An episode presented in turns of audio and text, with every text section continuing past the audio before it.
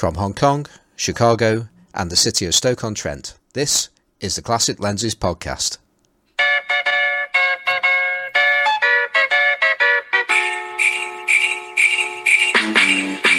Stroke my, lick my, suck my c- It's the first time for you. So here's what you do. Unzip me and strip me and show me you can. Oh, whoa, whoa, hey, whoa, hold on a second. Wait a minute. That that was that didn't go Oh, as planned, now. who, who, who, who is responsible for the music selection this morning? Oh, that my bad. I thought that was Jingle Bell. Well, we would we would normally think that Johnny would do such a thing, but no, that that that filth came from Hong Kong uh, this time. So, uh, so um, to continue Oh, to continue the script, it's Christmas. yeah, it is, it is. Well, hello, that's what and she wel- said. hello, and welcome to episode ninety-eight. My name is Simon Forster, and I'm joined by Johnny Sisson and Perry G. It says here. Um, hello, Johnny, Hey, good morning. and I'm welcome back, Perry. Hey, uh, it's good to be back. Yeah. Did you did you uh, did you manage to endure that uh, that that break in Bali uh, last week? Yeah, it's it's hard being on a tropical island, man. It's tough, but at least I had the podcast to keep me company. So, yes. And on, I was going to say on on that note, thanks to Anthony Rue for joining us last week and being a great guest. It was great to have you back on the show, Anthony. Um, right, okay. Well, as you've as you've already heard there, um, we have something of a Christmas theme uh, to this week's show. Um, this I don't think we quite managed anything at all last Christmas, but uh, this this time we've we've made a little bit of an effort. And um, on that note, I'm going to head back over to Hong Kong for Perry to explain what we're about to do.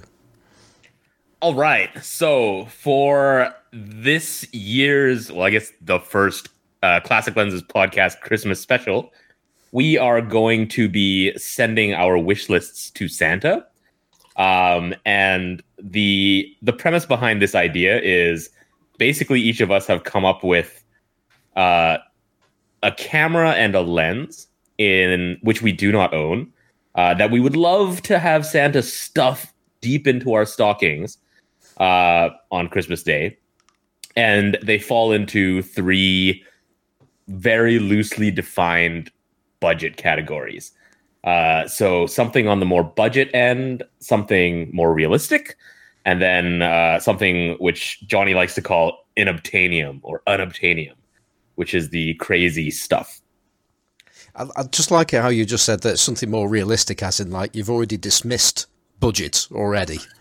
Sounds like yeah, re- I, you know, realistic would be b- realistic, which would be actually in budget, and then it would be like budget would be like I don't know, budget stretch or something. I don't know. Well, I'm I'm not allowed to say cheap, right? So we're calling it well, well value the value for money category. The, I, I Value. this. Have you guys seen that that uh, BuzzFeed show on YouTube called Worth It? no, I'm 50, Perry.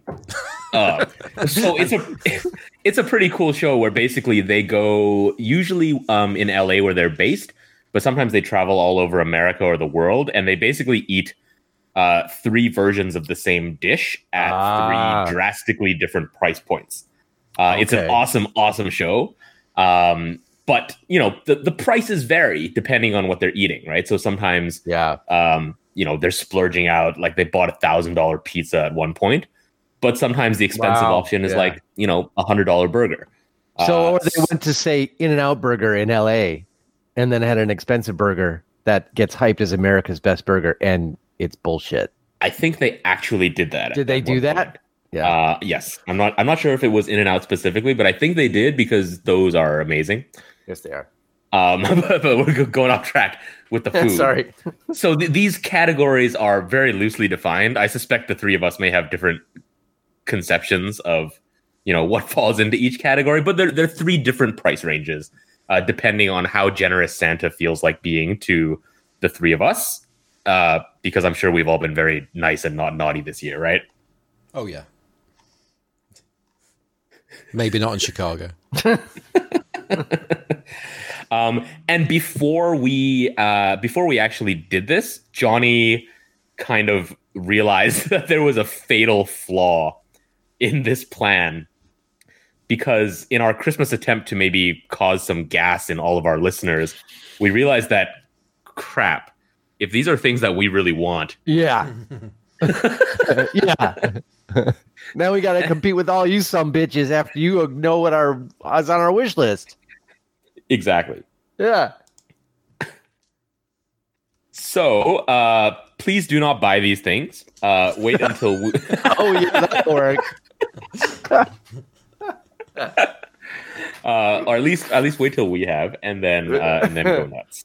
And of course, feel free to email in your Christmas wish lists uh, after this episode goes out. We will not be buying them for you um, because Johnny hates lens giveaways, but maybe Santa listens to the Classic Lenses podcast, uh, and maybe Santa reads Simon's emails. Right. All right, uh, do you guys want to get going? Any questions about the rules? Um, I think they, I think they're vague enough as they are. Yeah. Any format, uh, define it as loosely as you want. One camera, one lens. If it's a fixed lens camera, then I say that counts as both. Right. So, shall we start with the uh, value for money budget category? I was, you know, I was, I thought we might have started with the camera, but I can, we can go with value for money. Well, there's one camera in each category. Oh right, I, I thought there was just one camera. No, one camera, Wait, one lens in each budget category. yeah, in each category. How could it Yeah. be just one? Yeah, it- unless you're getting you the were- same mount lens. It, it would it would be like one, and depending on who has the most budget, it would be a budget lens or an unobtainium. Is that what you're thinking, Simon? Well, I'm, I'm just like in, in shock because I was feeling quite good with myself because I put an hour's preparation into this show. um, and, and now I realise that I'm not actually prepared for it anymore. Well, whatever you were gonna say, we'll we'll just dis- we can it, it can just appropriately go into one of those categories, and then you can and then you can pull two other things out of your butt for the other two categories here on the fly because I'm pulling all three out on the fly, so you can definitely do it. Okay, okay. Um, right, okay. So we're doing lens first then. Budget lens, What? right? Well, yeah, I mean, I, I've done it so that in each category, the lens goes on the camera. Right. So it's a ca- like a camera Okay, lens okay. combo, yeah, right? they, they go together. Yeah, yeah. Oh, camera I mean, they don't lens. have to, but it just made sense, right? Like if Santa gives me a DKL lens and a Nikon, uh, like a Nikon, I'm gonna be kind of pissed off at Santa. Yeah. right. so the lens has to fit the budget camera in some way. No, no, no, it, it doesn't. But Oh, okay. It's- That's- How It just you makes- possibly makes sense. confused by this, Simon?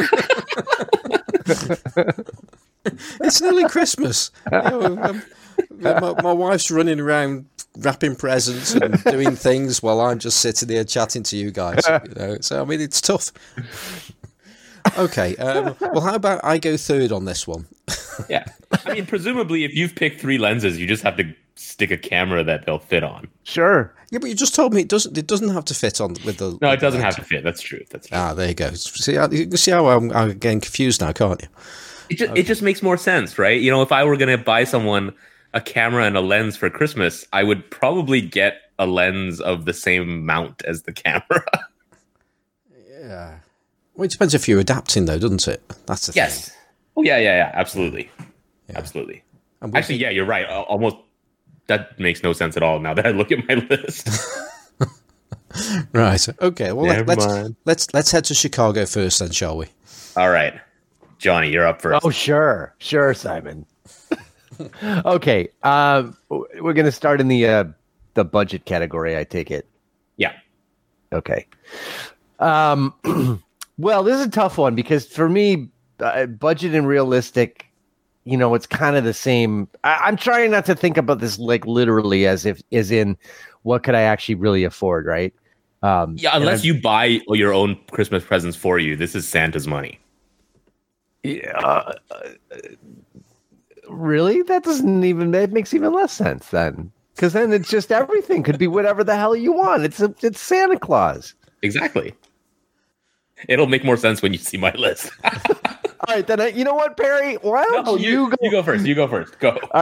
I'm, I'm so glad we we've thought this one really thought through. So- I thought it was self-explanatory.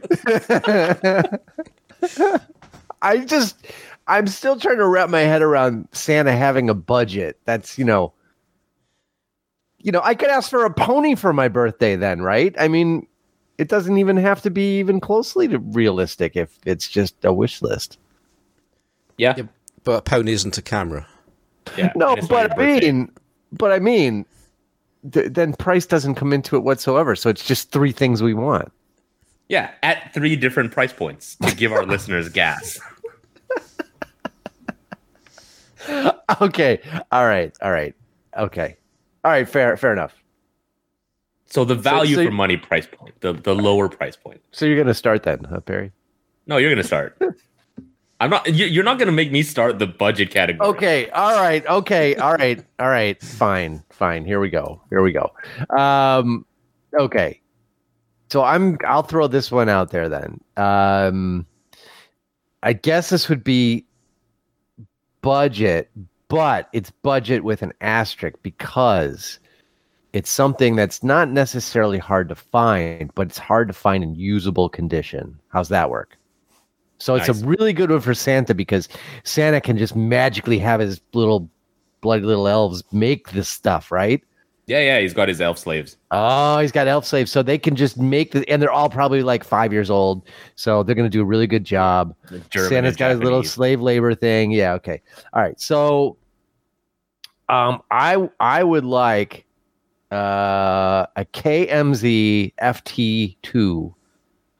Um and what that is is the panoramic camera that was the precursor. It's like the granddaddy of the uh Horizon cameras, like the 202 and all that. It's like the one way way back the swing lens panoramic camera um that was kind of the precursor to all those and i'd really like to get one of those i've wanted one for a long time but they only typically show up in former soviet union and they only typically show up without the little custom uh, uh cassettes so the feed and the take up so i would want a complete working uh, FT2.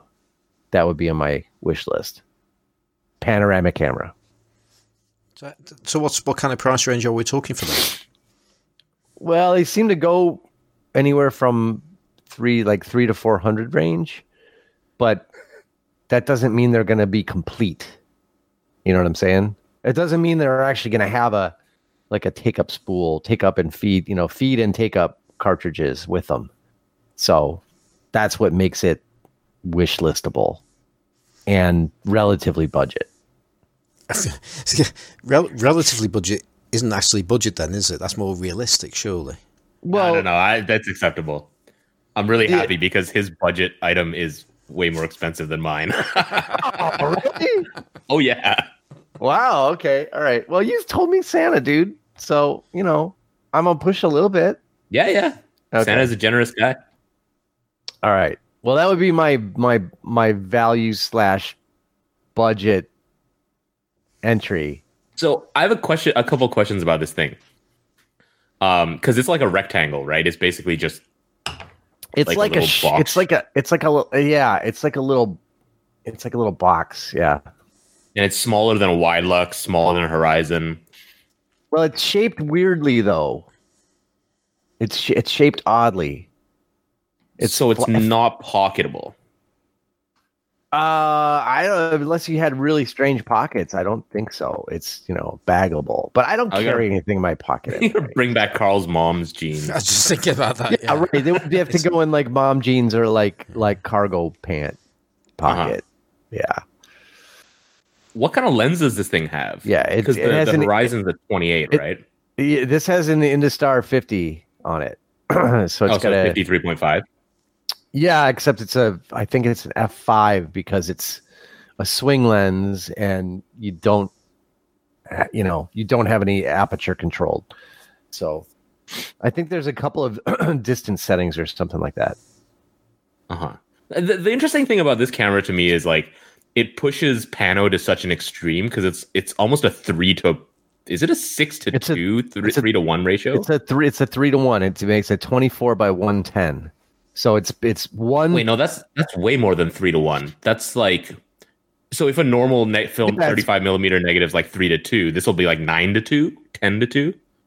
Yeah, because it's 24. So it, 24 is the height, normal height of a 35 Mhm. millimeter frame, right? But then it's like 110 wide. So it's like, what's that, four to one? Almost. Yeah, Yeah, it's that area. Yeah. almost, almost four to one. Yeah. Oh, more than that. No, sorry, it's 4.583 to one. Thank you for the math, Perry. There we go. You're welcome. I was, I, 4.58. was, I was I was enjoying Perry, Perry's maths earlier when he was saying ten to two, and I was thinking isn't that five to one? But there you go. Yes, true. You sim- you simplified it. Isn't that 0.5 to, yeah. Today uh, and on the cour- ratio. Yeah. So, and the, the really great thing about this camera also is that it was designed by Mr. Tokarev. So it was designed by a weapons designer, which isn't accidental because it was actually designed as an artillery spotting camera. So you could like basically take a photo of like the artillery piece firing and the shell landing all in one frame. How cool is that? Well, that makes sense. That makes a bit more sense now about the shape of it because it's very flat, isn't Yes. it? So this this box, it's like a it's a it's a squashed box, and then and the the lens is in on the on one of the thin edges. So this could Yeah. slot into uh, part of the tank and have its uh, uh, the apparatus behind it uh, with a minimum height. Sorry, when you said squash box, I just had a mental image of Jim Kramer screaming and running from Russian artillery. It's Um, shaped like if anybody's ever used um, a USPS flat rate box, the small, it's shaped like that. It's like a it's like a half shoe box. so it's shaped like a box. Yeah, it's shaped like a, it's shaped like a flat rectangular box, and longer than it is tall. But I mean, Johnny, I mean, the, the thing you showed you showed some pictures um, shot with this thing a, a little while ago, Yeah, and uh, not your pictures, obviously, right. but m- what I wonder about this is is when you have a panel that's like that, it's really hard to display, right? well, that's not my problem. Well, when you have the camera, when Santa brings it to you, it's it's going to be your problem, right? Yeah, because like a five to one ratio, it's so long that it's almost like a ribbon. So I wonder is this are these the kinds of images that I mean, how are you gonna you have to print them, and you have to no, I them don't. big. I just want to. I just want to make them. I don't care about the prints. I don't print anything. but how how would you display the final image at five to one? I'm not. I'm just going to look at it on my screen. Okay, okay. Yeah, I just wanted to. Be, I just wanted for making the images. I could care less about prints. I just want to be able to make images in that format. You definitely can't post them on Instagram. Sure, I can. I just put a crop on the top and bottom, and it'll be real skinny, and it'll make people annoyed, which is perfect for me for Instagram. People have to zoom in with their fingers. Yeah, exactly. That's perfect.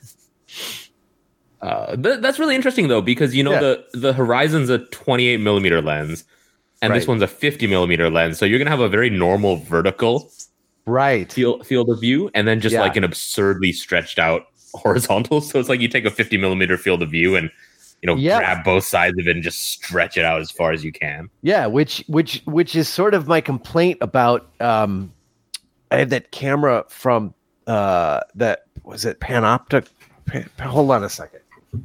Panomicron, Right here. The Panomicron. Yeah, the Panomicron, which is my problem with that camera, is it's a it's like a 50 millimeter lens, but it's the size of like a normal panel frame, right? So Mhm. so the problem with that is that it it's it's close it's it's more normal-ish looking the entire image, right? Than it is pano looking. Does that make any sense? To me, it's like I'd rather have a wider angle lens if I'm going to have a kind of a normal two to one ratio because it it's I'm going to be too close to everything. But this thing it's going to take in so much territory that that really kind of won't matter. Like a landscape would look just right. Uh huh. Yeah, this is like the distinction between cinematic and panoramic that Simon yeah, making. right, while back, right, exa- exactly. Essence of panorama is the big sweeping vista rather than just having a, a more stretched out aspect ratio. yeah, Yeah, I get that. That's cool. yeah. So that that yeah, that's what I that's what I got in the works. I literally have never Yeah. heard of the thing until you you showed it to us. Um, Yeah, it's because it's it's crazy. I mean, the Russians made a lot of. It seems like they made a lot of these weird pano swinging cameras. Yeah, but I mean, it makes sense when you start thinking about it as as as being a military application first. Like that's what it was hmm. designed for. Yeah. it actually makes it kind of makes a lot of sense why you would want something with that kind of absurd angle of view. It's So- it's more logical. So I, I would think that. I mean, having said that, now, I mean, when you when you first showed me this, and I know that I've I have handled one of these. as a- I've handled a, a couple of different uh, types. It's a it's a specialist auction about eighteen months ago, and I looked at it. This was before um, my revelation that that panoramas are amazing. Um, so I, w- I wasn't really that bothered about it, and um, and they look relatively expensive. Uh, Yeah. Plus, it was also the case of you know I, I wouldn't even know how to test it or anything like that, so I left it left it alone. But the fact that it's it's military based might make might give me a little bit more confidence that the thing actually might be you know nailed together properly and actually might have some, Yeah. some inherent reliability with it. Right, right, right. Yeah, and uh, that yeah, exactly. And and that's what I find kind of interesting about them. And there's like a there's a PDF online that about basically a full teardown of how to service these things because yeah, they're they're probably gonna break down, right? So it's it's one of those cases where it's probably uh, simpler than things that followed after it that were designed more for uh, commercial production, right? Um, so yeah, I don't. It, it's it's a very it's very interesting uh, that it ever actually went into production, I guess. Because there were a bunch of, if you look on, there's that um, SovietCams.com website, which is great for like lens stuff as well. Uh, it, it there they they did like a buttload of prototypes before they ever released this thing. So it was heavily prototyped, you know, before it was ever actually put into production, as are many Soviet cameras. But this one, it seems like especially so. Like it was they they really worked through a lot of things on this camera to try to accomplish that really specific task, right? Mm-hmm. First. So it's sort of got that Spartan Soviet thing going on where it's you know, function it's function over form for sure. And hopefully function wise, it actually it's got to do one thing and should do it hopefully pretty well. Um yeah. So anyway, that that would that would be that's definitely been long on my uh panorama wish list. So and the interesting like I said the interesting thing about it is it's not necessarily super expensive. It's just finding one and finding one that's in complete order. Mm-hmm. Nice. Okay. Well, I this might be a good timing for me to go next. yeah. because um my um, budget camera. Um, I was actually going to talk about this later, actually, but now I'm going to talk about it in this section because it fits really well. Um, and that is uh, the uh, Cameradactyl Branco Pan uh, from Ethan Moses, uh, which has just launched on Kickstarter Wow. And uh, and I've I've backed it, um, and technically you can buy this camera for a dollar or sort sort of, but it's definitely going to be the cheapest camera I think. Um, but it's a camera that uh, what you're doing if you back Ethan's Kickstarter is you're you're going to get the uh, the plans for it for that will allow you to 3D print it. So yeah, so that dollar gets you the plans, but you've still got to uh, get the materials, and you need a 3D printer uh, to put the thing together. Um, but it's I've well, I've got a 3D printer coming uh, to our house for Christmas. You do? I do Oh, Wow. exactly. So That's uh, awesome. that is that is the Forster family present for uh, uh, 2019. Uh, that's so cool. it is. Wow. and uh, both both my boys are really excited about it. And one of my boys is a uh, is doing um, uh, product design at school as well, so he's Oh, that's he excellent. wait. Perfect. So uh, so that's You good. done So- print your flashlight. We got school projects. oh dear, oh dear. Um, yes. Um, so uh, so that that's coming. So we we have the the ability uh, to. I think there's going to be around about twenty dollars pounds worth of materials that would needed needed to be bu- uh, bought, and Wow. quite a few hours of, of printing time. Um, and I've I've um, backed this, and I've I've done the, the the next stage up from just getting the plans, uh, because there's a there's a particular feature. Um, I think it's the frame counter that Ethan has some laser cut dials, which look a lot better than it will do with just just being 3D printed. Yeah. Um, and that's that with the postage is sixty dollars. Now it's not going to cost sixty dollars to uh, to make this thing and post it out to me, but it's giving Ethan some money back for the time that he's actually put into this. You know, he's put a huge amount of effort into this camera, as well as he has done with all his other cameras. And he put, you know, every camera he does gets better uh, because he, he learns more and applies those learnings to each camera. So um, this, I'm, I'm really excited uh, about this camera. And just to give you an idea about what it's about, uh, so Brancopan, Branco um, is the name is uh, named after a friend. I don't know the full story on that one. Um, by the way, Ethan will be joining us in the new year for a, for a chat. By the way, Oh, cool. but uh, yeah, but the word pan at the end. Uh, that's the uh, that's a bit of a giveaway because it's a 35 millimeter camera, and it's designed to take uh, Mamiya press camera lenses. Um, and the and I just happen to, own. I've mentioned this before. I happen to own the 50 millimeter f 6.3, I think it is, 6.3 or 6.8. It's a slow lens, relatively speaking, but the, the idea behind it is it's it's a panoramic street camera. Um, so it was slightly ironic that um, Johnny's just been saying, "Oh, I'm not so sure about that Panomicron uh, uh, because it's a 50 millimeter lens and all this kind of stuff." Well, this is exactly the same premise. And as I've been talking about, well, proper panoramas are actually swing lenses or have huge fields of view. This is I guess the same kind of thing as what you've just been talking about. Is the is the Panomicron a 35 mm or is it? Um, Uh, six- uh, well, at least at least the one that I have here is a 50. no, sorry, the uh, the film film format. Oh, 35 millimeter. Yeah. Oh, okay, yeah. so it's Yeah. it's a it's a similar kind of uh, principle. The only difference being is that you well, I say the only difference it's not actually, but uh, the idea is it uses um, uh, Mamiya press lenses which have their own shutter built into them, and they have a focusing helicoid built into them as well. So um, and there's a whole range of them. And I think one of them is there's a hundred two point eight, which is a Biotar design, which sounds really really nice. Um, but uh, yeah, I'm just I'm just really excited about this, and uh, there's a Kickstarter project, as I say, launched a, a few days ago, and it's I think it's close as as time of recording, it's close to fifty percent uh, backed.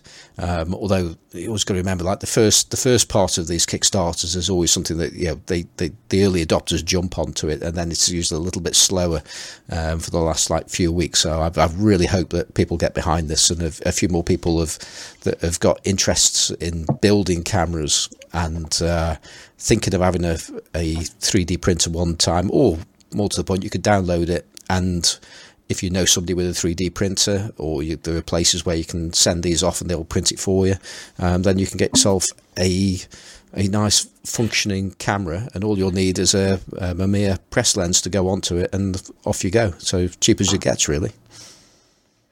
That's awesome. That's the Yeah, 3D that's- printed that's XPan essentially. Exactly. And you know the field of view is not going to be too different because the XPan standard lens is a 45 millimeter f4, um, and that's the only one I use on it, and it's absolutely perfect. Yeah, that's cool. It's a weird looking camera. You know, Ethan did um, his weird YouTube. Uh, I don't even know how to describe that. He did like a review of it, right? Yeah. dressed up as Ali G type character. Yeah, he's, he's he's got he's got an alternative character for it, hasn't he? I can't quite remember what he what he calls himself. Is it Chad? I think it's Chad. Yeah, Yeah. yeah, Chad. So uh, it's it's always worth looking at uh, Ethan's uh, videos on his YouTube channel because there's some really good things in there. I'm still I still think he did the best thing over um, on April the first uh, when he talked about how to be I can't remember it was uh, something about how to be a better photographer, but something like something on those lines. And he, he did a great video with some really useful tips on megapixels. Um, so Yeah. uh, so uh, so yeah, I'm really really looking forward to that one. That's so cool. Wow. You need to you need to just to I, sorry, really quick though. You need to you need to get one of those Dora Goodman cameras then. Those little uh view cameras that you can print yourself. Mm. She Well, she does the same thing where you can get the plans and you can print your own little view camera Oh right, I'm with you. with the 120 back on it. Yeah. Well, that's. I mean, Ethan, Ethan did a. Uh, actually, that's that's one Yeah. of the things. He's got a stretch goal. Actually, I just remembered if he gets a huge amount of money, an enormous amount of money, um, he, he's also going to put out plans for all of the things that he's actually designed, including his uh, original Cameradactyl field camera. Um, which is just fun. It just looks ridiculous. It's like the, Yeah, it's, it's yeah. like for Barbie and uh, Lego and stuff like Yeah, that. hers her stuff actually looks like elegant. Like you'd want to actually be Yeah, seen with wants it. that?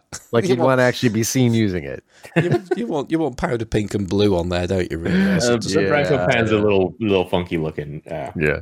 yeah. Yeah. But it is a genius concept because Certainly is. you know you, you you can't 3D print a shutter, right? Or realistically a lens. So you know a leaf shutter uh, built in, stick it in front. It's it's really the best way to come up with a solution for this kind of thing, because then you're just printing the body. Yeah. I mean, and that's and that's why the uh, press lenses have just uh, is the obvious place to go. I mean, Hasselblad lenses, in theory, uh, could do the same thing uh, because they have their own shutter, they have their own helicoid and uh, apertures all, all in there. But the problem with those is that you've to to arm the shutter, you've you've got to have a mechanism that goes behind the lens. Uh, Right. whereas on the on this on this press lens, it's just it's on the lens. It's it's accessible, so it just makes it a, a, a lot simpler. Um, actually, that's I think it's just worth um, if anybody's interested in doing building your own camera and stuff like that. I just want to give a shout out to the homemade camera podcast because that is the place to go if this kind of stuff is uh, of any kind of vague Yeah. interest to you. Um, go over there and start listening to their shows because they, they, they, they're really, really good. So, uh, and, and Ethan is now part of the team. So, uh, um, yeah, good show. So if you had an adapt a helicoid adapter to a Mamiya press mount, theoretically you could mount any sort of synchro comper shutter type thing, right? Uh, Type lens. run that past me again. So if you if you had uh, some kind of helicoid device uh, and an adapter that went onto a Mamiya press Oh, right, Camera. yeah. Yeah. mount, you could theoretically just use any leaf shutter uh, medium format lens, right? Yeah. Um, Yeah. The, the the difficulty is going to be focusing uh, because Right, hence the helicoid. yeah, but it's actually how you actually make sure that it's in focus because it's a scale. It's effectively a scale focus camera that, that the Brancopan is, but the uh, the Mamiya press camera is a it's a rangefinder. Uh-huh. So it's it's a it's a mirrorless camera, but you're not going to have the benefit of the rangefinder. Oh yeah, because the shutter is closed uh, on on the leaf shutter lenses. Yeah, so you're not you're not gonna be able to see anything. Exactly. Oh, I see. Yeah, okay. Yeah, but you can scale focus anything certainly. Um, Yeah. But it's getting it calibrated is is the key, which is another good reason to listen to the homemade camera pro- podcast because uh, they they talk about those things and give tips on how how to do that with sellotape and stuff. Nice. yeah. Okay, so um, Perry, let's let's head over for your budget camera. All right. I'm so happy that Johnny's is more expensive because I thought I was going to get a lot of stick for this. Uh, but you guys went big. I am going small. Uh, and not only that, I'm going digital. Um, so let's start with the camera. Uh, this is actually a camera I used to own, and I kind of regret selling it because, I mean, it's just it's it's a lovely, fun little camera. So the camera I want is uh, an Olympus EM10, the original one, because the Ah. original ones are so cheap right now. Uh, so as far as you know, bang for your buck micro four thirds camera, um, secondhand ones here in Hong Kong of the Mark One, you can find them for like a hundred bucks. And I mean, it's just a beautiful looking camera. Micro Four Thirds is the format where IBIS actually works properly.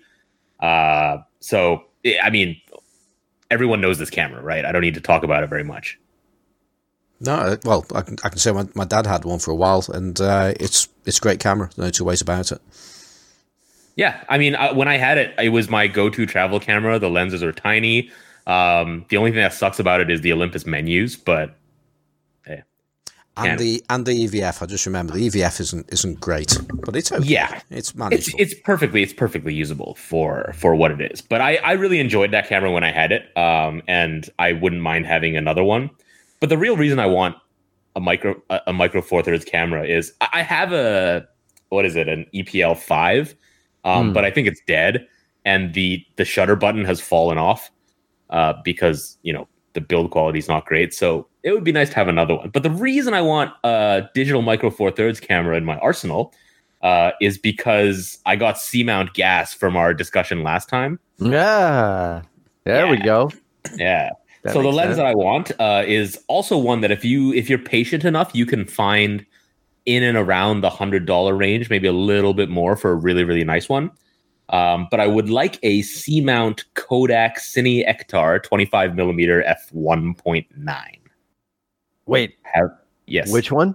Re- repeat that, please. the Kodak Cine Ektar in C mount 25 millimeter f 1.9. Ah, okay, okay. All right. So the one I have sitting on my desk. Ah, you have one? Yeah. Damn it. of course it does. Actually, Yeah. wait. I'm not sure it's a one point. My mine is the Kodacolor version. Uh, Uh, yeah, Which- there are a cou- couple of versions and a few different mounts. I, I don't think this is the Kodacolor version, okay.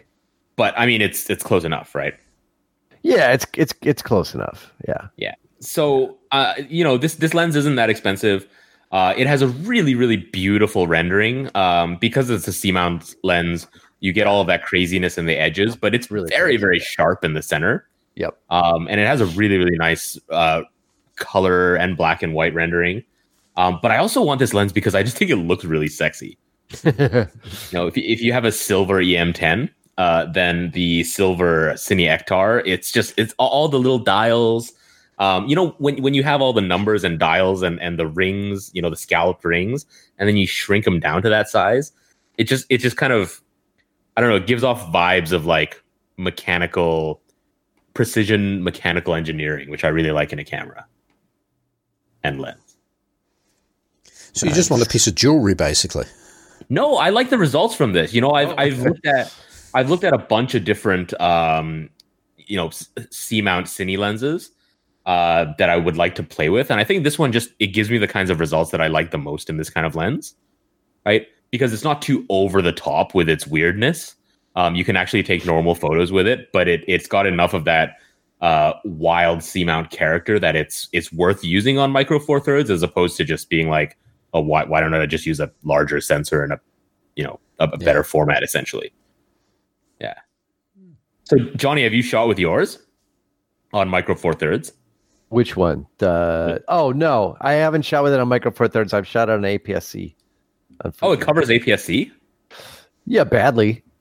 Okay, it's Yeah, I mean, Yeah. if I, I, I, typically I shoot an APS-C and I crop it square, so it just gets rid of. Oh, the yeah. vi- it gets rid of the vignette, but keeps all the swirly. yeah, that's that's what I do with my other 25 millimeter f 1.4 C mount lens. Yeah, yeah, yeah, yeah. But the other one I have is the cheap Chinese one, and it it really, un- unless unless you stop it down a little bit, it uh, it's a very flavor lens that only works under certain circumstances. Whereas I, I think this one is a little bit more. I wouldn't call it general purpose, but it just looks cool. You Yeah, know, most of the pictures you see are pictures of like flower and foliage, but even those ones that I've seen with this lens, I think just look really nice. Yeah. nice. All right, so that's that's my little uh, uh, budget toy, and I'm so glad that once again that my budget option is not the most expensive one. Well, seeing you're on a bit of a roll, do you want to talk, talk about your budget lens pick? That was the lens. This the Oh, Cap. Hold on. The Yeah, that was Oh, a- yeah, you've done both on I'm Cam- sorry, camera was- and was- lens, right? He, he was very good there, wasn't he? Did- Yeah, he was very efficient. he was. He was. Yeah. And, and I'm really Perry, I'm really getting it now because once once you once you take out of the equation, it's you know, it's like when you're a kid and you think, well, yeah, Santa will bring me a car, an actual real car for Christmas. Like, why not? Right? Yeah. I mean, it's it's not a big, it's not as big of a deal when you know you you you think about it as asking for things that are totally unrealistic, but because it's Santa, it's all possible. Yeah, exactly. Yeah, totally get it now. Sweet. I like it. All right, then, Johnny. Did did I miss you talking about a lens, or did you just do a camera earlier? I did a well, I did a camera that had a lens on it. Yeah. Yeah, Okay, so that, that means it's my turn for a budget lens then. budget camera plus lens or Oh, yeah, camera no, I've done the camera camera. lens. I've done the camera. Into- I, I did yeah. the Brancopan. Okay. So uh, okay, so let's go over the. Wait, you did the Brancopan, but do would you? Okay, He already did has that- the lens. You have the lens. I Gotcha. have the All right. lens, Yeah.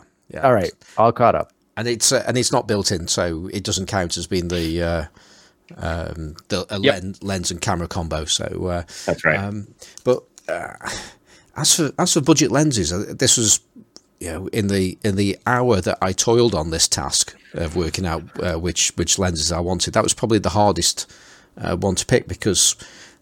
I can't- I'm really struggling to think of budget lenses that I actually want now because I've either Yeah.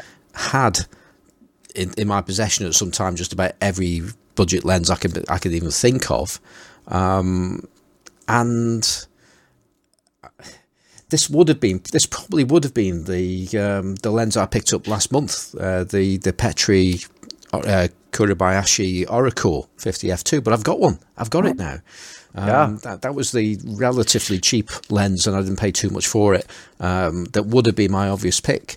So now I think it's uh, the only the, the only one I could really think about, and it's a lens that I've spoken about on the show before, and it's a lens that I've owned and sold, and it's one of the very few lenses that I've actually regretted uh, selling, and that is the the M42 uh, Mamiya Mamiya. Uh, 50 millimeter f2, um, the one that's pretty much the same as quite a few other brands, and I'm pretty sure it's exactly the same as the uh, the Yashinon uh, as well. Um, and it's the one with a straight ribbed um, focus ring, a bit like the uh, our favourite Vivitar 135s. That that kind of that kind of shape, and it's uh, and it's got a bit of chrome on it and so on. It's a really good looking lens, but it also is a lens that's just really painterly.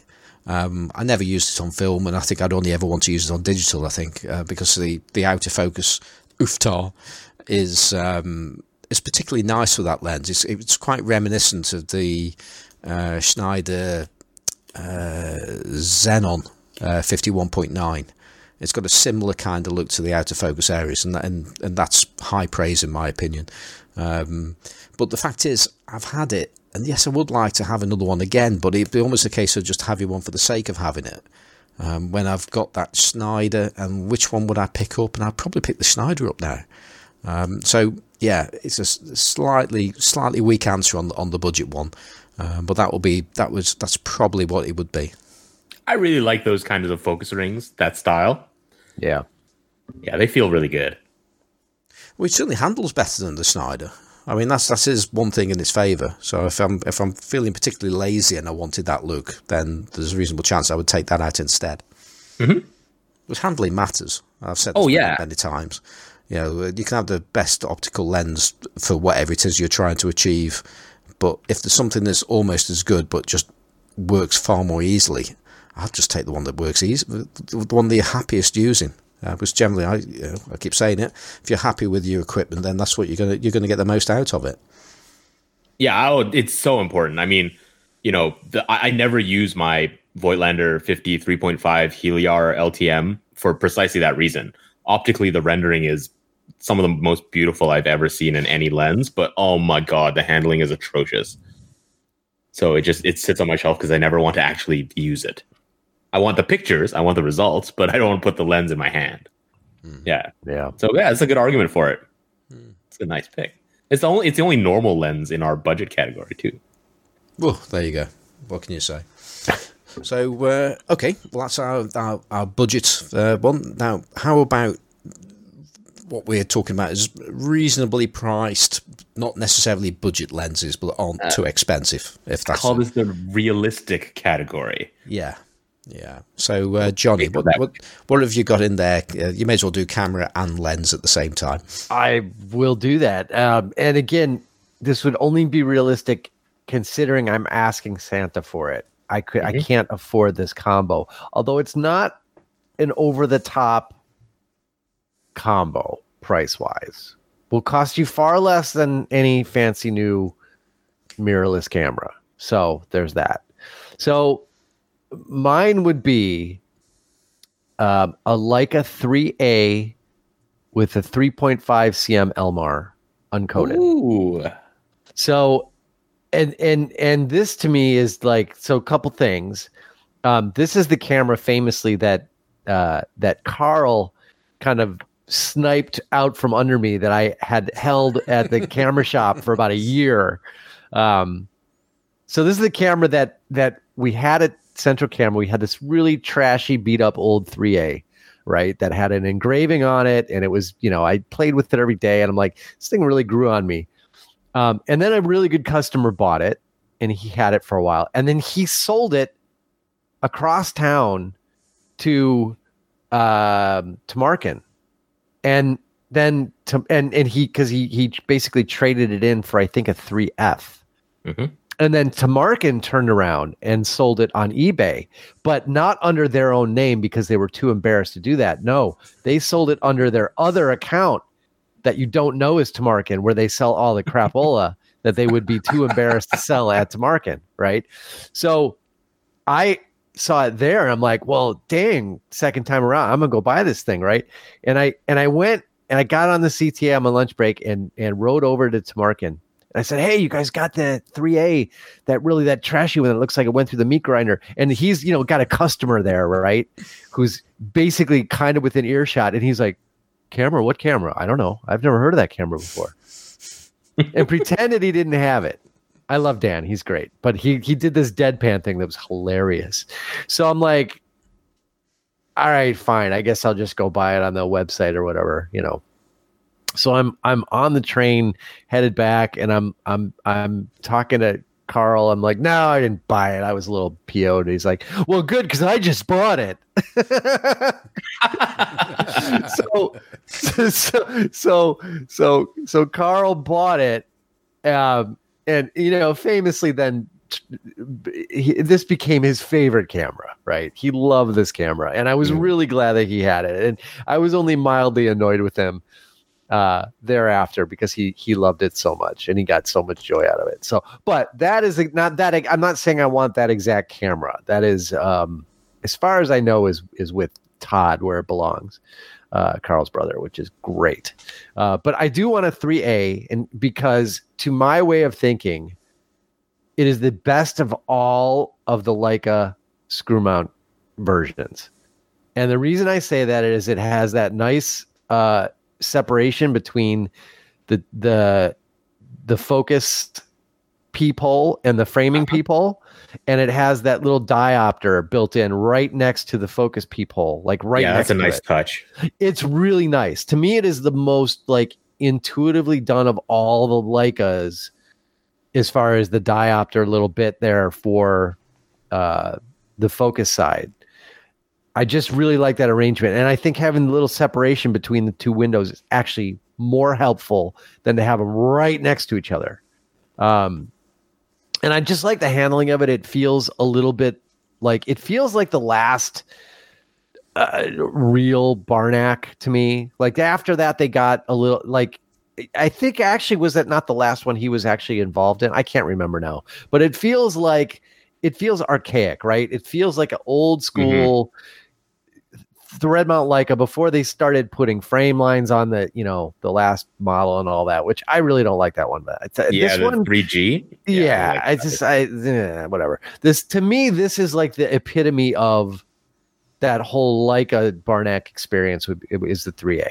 So the 3A and then the 3.5 cm Elmar, which is that we've talked about this once before.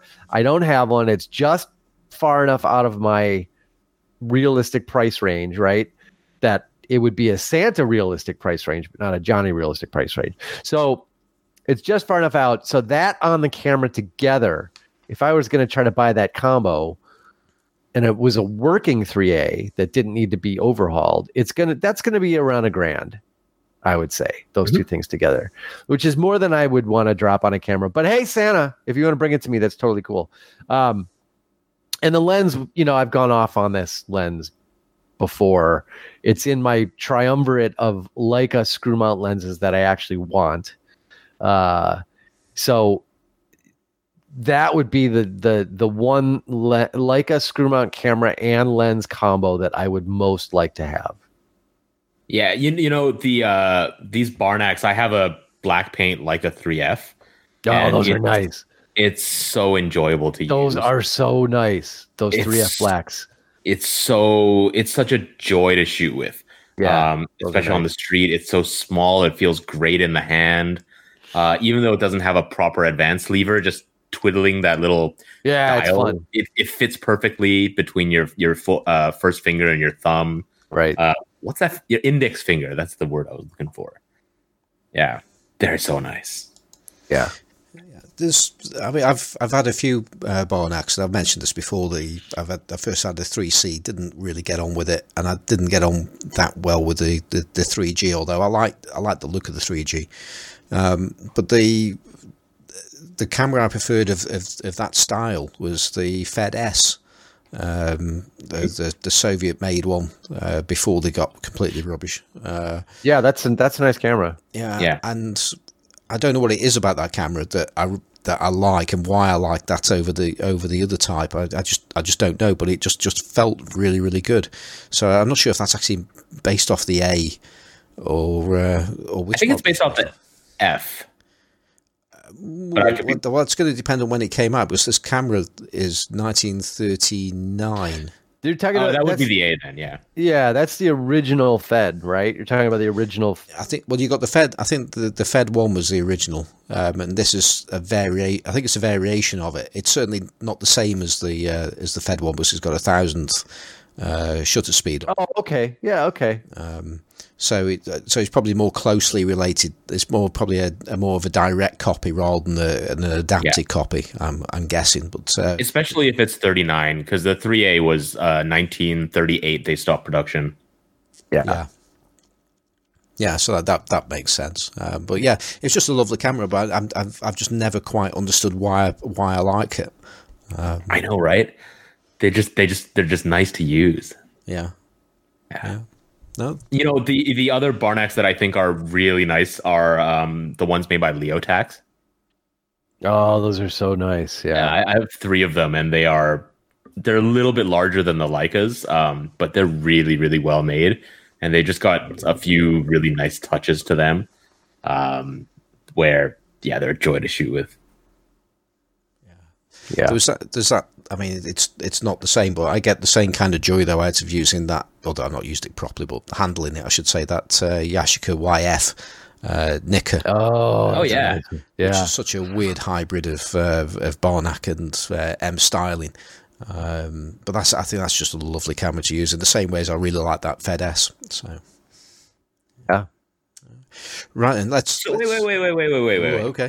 Before we move on to anyone else, so Johnny, Yeah. uh, speaking of that lens, Yeah. Perry. what do you have to The, say uh, about that, Perry? the Leitz Elmar uh, 3.5 centimeter f 3.5, specifically the uncoated version, right? Yeah. So, so I- I paid a little visit today to uh, to my buddies at Photopia because I, I haven't bought a lens since the end of October, which is which is quite a long time for me. And uh, Mike Gutterman told us today that uh, camera related purchases for ourselves count as Christmas presents. So I thought, I think I've been reasonably good this year. Um, I'm going to get myself a little Christmas present. Uh, so after getting a 20% off uh, Perry price at Photopia, I have now in front of me, uh, sitting on my Leica M2, a Leitz Elmar 3.5 centimeter f 3.5 uncoated version with the distance scale marked in meters. and uh, I just picked this up today, completely serendipitously. I had no idea this was going to be on your Christmas wish list. Yeah. Yeah, I know. Yeah. I know, Perry. So I have the 51.5. I've got this now, so all I need is the 28.56. right? Yes, and, the- you would have the yes, exactly. You would have the triumvirate. That's the three that those are the three that are on my list. I- see why you love this lens. Um, I- I've been eyeing this for a while because we have talked about it, but I it, it's just you know as we mentioned, there's always something else that you want a little bit more. Um, but the price is right, and my god, this thing is beautiful. It's so small. Like my M2 is, I think, pretty much pocketable if I Yeah. wanted to. I'm not. I'm not It's actually abs- it's absurdly small. It's smaller than a collapsed five centimeter centimeter Elmar. And I tried it on my uh, 240 and my Sony earlier. Yeah, um, and it has that wonderful low contrast look that is particularly gorgeous in black and white. yeah, Um, but the sh- the center is astonishingly sharp yeah. for a lens of this age. It was a very solid performer as well. I mean, it's just one of those lenses because it, the aperture dial is is in that irritating little, uh, you know, tab at the front. Yeah. It's one of those sort of set it and forget it, you know, Right. street lenses that you set Yeah. the aperture at f eight, uh, and then you just go, and that's right, awesome. right. I, I just you just said something there about uh, sharp for a lens of that of that age.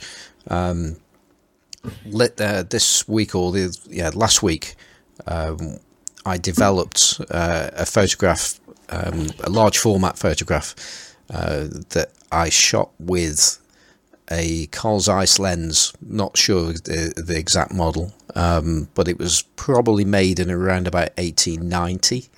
Yeah, um, and the, the the the photo I took was underexposed because I forgot what film I was using, and uh, yeah, I thought it had 400 film, and it was actually 100 FOMA, which is not a good combination. Um, but the the center of the image, where uh, it was a picture of my dad actually, and uh, and it's just absolutely razor sharp, and it was taken wide open. the The edges weren't great, but the fact is, yeah, that was a, a lens that was getting on for 130 years old. so people, you know, people have been making lenses that are sharp, at least in the center, for a very, very long time. Um, But uh, this was just extraordinary for such a, such an old lens. Uh, but yeah, so lenses that are sharp in the middle, um, even if they were like made in the in the 30s or 40s, it's, it's it sort of sounds like it should be a big deal, but I don't think it was. I think yeah, central sharpness had been pretty much cracked for quite Well, some time. It, let's just say it's a big deal on a smaller format. Let's put it that way. Yeah, and on a lens this size. Yeah. That to me, that's what's yeah, that's what's really neat about that one. It's Yeah. it's half the length of a Leica M rear cap. Yeah. Like Yeah. that's Yeah. how tiny this thing is. Yeah, it's it's it's crazy. Yeah. Yeah. And and it's a Tessar design, right? Essentially. Four element. Uh I is it? I'm not sure. I, I I'm not sure, but if it is, it's one of those 35 millimeter Tessars that's uh, acceptable to Simon. It is because it's the, because it's a it's a, a semi wide. Um, so Yeah. they've they've always, of course, I don't have problems with Tessars anymore, as as as I've said. Um, I've been on record of saying that, so it must be true. Um, but the previous in the previous life, I uh, I didn't have a problem with 35 millimeter Tessars. Yeah. I, I can't wait to shoot this thing on black and white film. I just have to find a yellow filter Ah. for it, which is Yeah. going to be a bit of a pain. But I guess Leica A36 yellows aren't that hard to find. Right. Um oh yeah, I guess. I guess. Yeah, no, they you you you, you should be able to find those. They're gonna be easier than the than the 41 millimeter, I guess. Yeah. Yeah. No, you you'll you'll you should be able to find those. Sweet. Yeah. I'm I'm even I might even have Hey, is there a hood for this that controls the aperture too? uh there is actually Perry. because I know It's- the 50 has that and it's super cool. Yeah, there is. It's in the um old. I have the Leica catalog at work, like the old accessory catalog, and it is in there. Um, so yes, there is su- there is such a thing, and of course, you really need it. Uh, they don't make. As a matter of fact, Perry. I you should have put that on your. Oh, that was me. Never That mind. was your wish list. I should have put it on my wish list with lens hood. Yeah, Should have put that on my wish list. awesome. Yeah. I'm just looking for the lens diagram on that now because now I'm really, really curious to see what it is. Because I, for some reason, I thought it was not a Tessar design, but it, it very Yeah, well could could, be be. Uh, here we go. I got it. Yeah, it's a Tessar. Is it okay? All right. Yeah, it's a squished. It's a squished Tessar. It's Tessar. a squish Tessar. Yeah. Yeah. Or I, I they would probably like would like us to say squished Elmar, but whatever. right.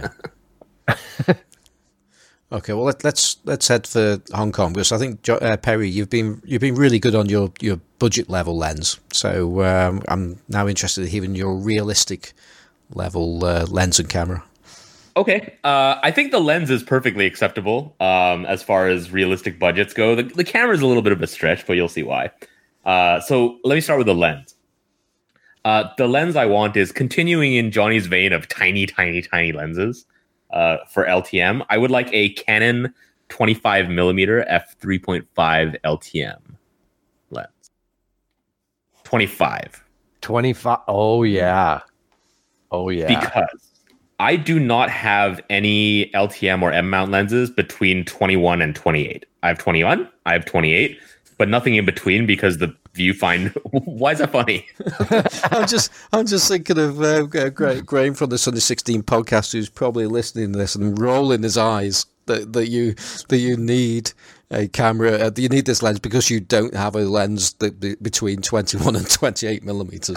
A big difference.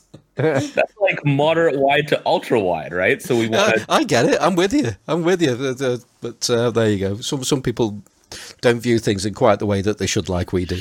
Yeah, you're wrong, Dago. Uh, even, though, even though you didn't say anything. Um, but uh, this lens is really small. It's so small. Um, I've seen it in person, and I can't believe how thin it is. You know, the, the Yeah. 28 millimeter Canon is thin. This Yeah. is like a good 30, 40% thinner than it. Um, and yet it still handles pretty well with the, the tab. Uh, and it's got a really satisfying vintage rendering. It's got this just beautiful vignette when you Yeah. shoot it wide open because it's been squished so much. Um, and you know, yeah, I, uh, that's why that's why I want this lens.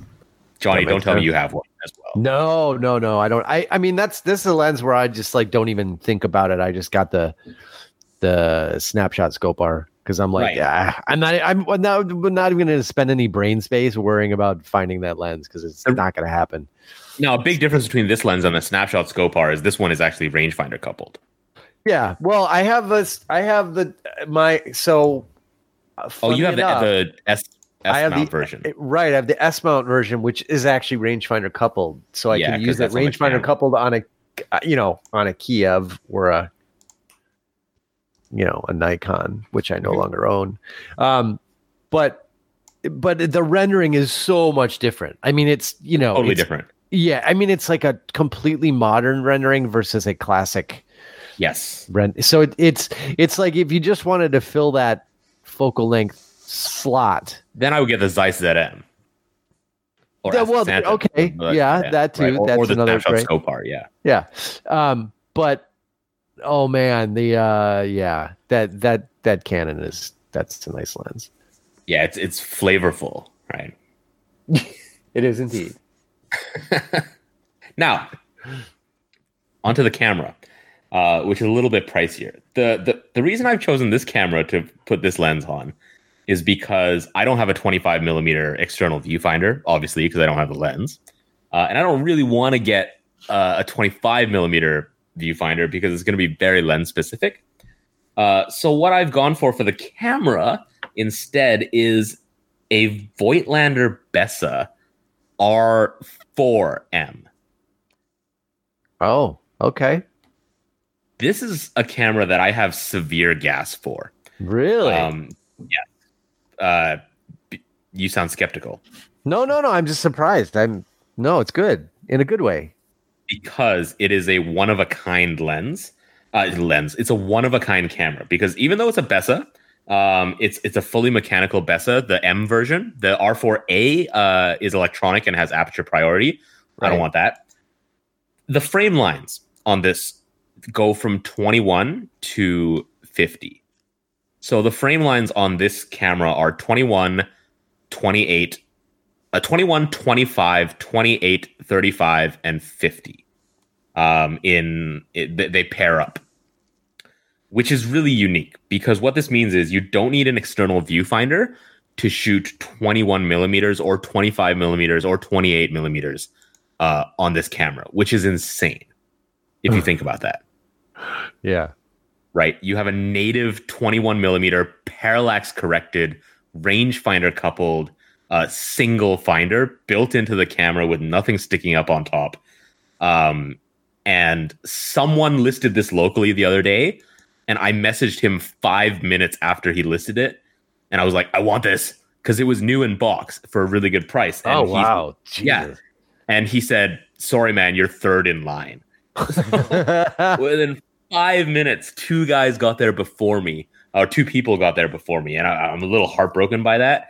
Um, but there's nothing else like this. I don't know of any other rangefinder that has, you know, this viewfinder. Obviously, it's for wide angles, and I really love shooting wide angles. But there is that slight moment where you switch from the focusing rangefinder to the external finder, which for the most part is not a problem, but it is a totally different shooting experience when it's integrated, especially when you're shooting quickly. And I, I want that. I want that so bad. I hate those two guys. wow. All right. and plus, the, the short the short base length of the Bessa is not a uh, is not so much of an issue. um, No, when you're talking all. about this width at all, right? You're just kind of ballparking it. Yeah. Yeah. There we go. Simon, I think Simon's the skeptical one. I one. have I have nothing to add. Uh, I, I just I just don't get it with these Bessas. I really don't. Um, and we've gone over it. I know that they they they're better. They feel better than well. You tell me that they feel better than the Bessa L. Oh, the R4 series feels totally different. Yeah. There was a there was a I forget which there was another Bessa that I had recently, which was a bit nicer. It had it, it was on the, the was it. Oh, I don't know what model numbers. It's one of the early ones with the with the rangefinder, and it, it did feel better than the L, but it just it still felt like a Cosina. And I'm sure, and I know the Cosinas are good cameras, they're very reliable, and they'll keep on going long after you know um, more uh, luxurious uh, branded cameras or uh, made cameras are, are, are long dead. Um, but I just I just can't get enthusiastic about such a camera. It's just it's just just doesn't feel good to me, and I- I need it to feel good. Yeah, that, that's understandable. I mean, there, there's two things about this, three things about this camera. Um, the only thing I don't like about this series, which they changed in the R3 line, is the aesthetics. Because Yeah. where the film rewind uh, dial is on the R, the R2 uh, series, it's a diagonal bevel, a diagonal edge. And they turned it into this weird 90 degree thing with a, a different uh, Right. rewind knob. And I think that looks stupid. Um, but, but I, it's I'm not as elegant. Yeah. no, It- it's not as elegant. Yeah. The lines are more I don't know, I'm sure there's some fancy like design school that describes the difference between these. But but it it, it yeah. I, I think Johnny, I mentioned this to you a while back, and you were like, you had never noticed that before, and now you Yeah. cannot unsee it. No, that's exactly right. I, I, I, I never really bothered. It never really even occurred to me, brain space wise. And then you mentioned it, and I could never unsee it. And then I Yeah. think, oh, Perry's totally right. Yeah. um, but the other thing about this camera is um, maximum shutter speed is 2000, which is a nice touch over a Leica. Uh, and the frame lines are the 21 frame line appears with the 35. Um, and so the 21 is pretty much the whole finder. 25 appears with 50. And the 50 millimeter frame line is roughly the size of like a 90 millimeter frame line on a on a normal rangefinder, like a Leica. So it's a tiny postage stamp that you wouldn't really use. Um, but then the 28 appears on its own, and the magnification is so low that, but the viewfinder is so big that you can see well outside the frame when you're shooting 28. And that is super, super cool to me. So I just think about this in terms of sort of the way that Johnny thinks about pairing up his cameras.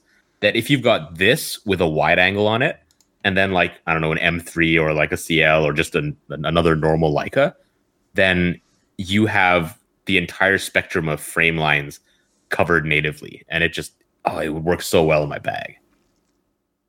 I, I can I can see that. I, I, I can definitely see that, Perry. I mean, personally, I, I don't mind the external pop on the top rangefinders at all with the wide angle stuff. I actually kind Mhm. of prefer it, but I, I can see what you mean because it just makes things so easy if you want to carry around, you know, more than one lens and you don't want to be using an external finder. I mean, I can totally see that.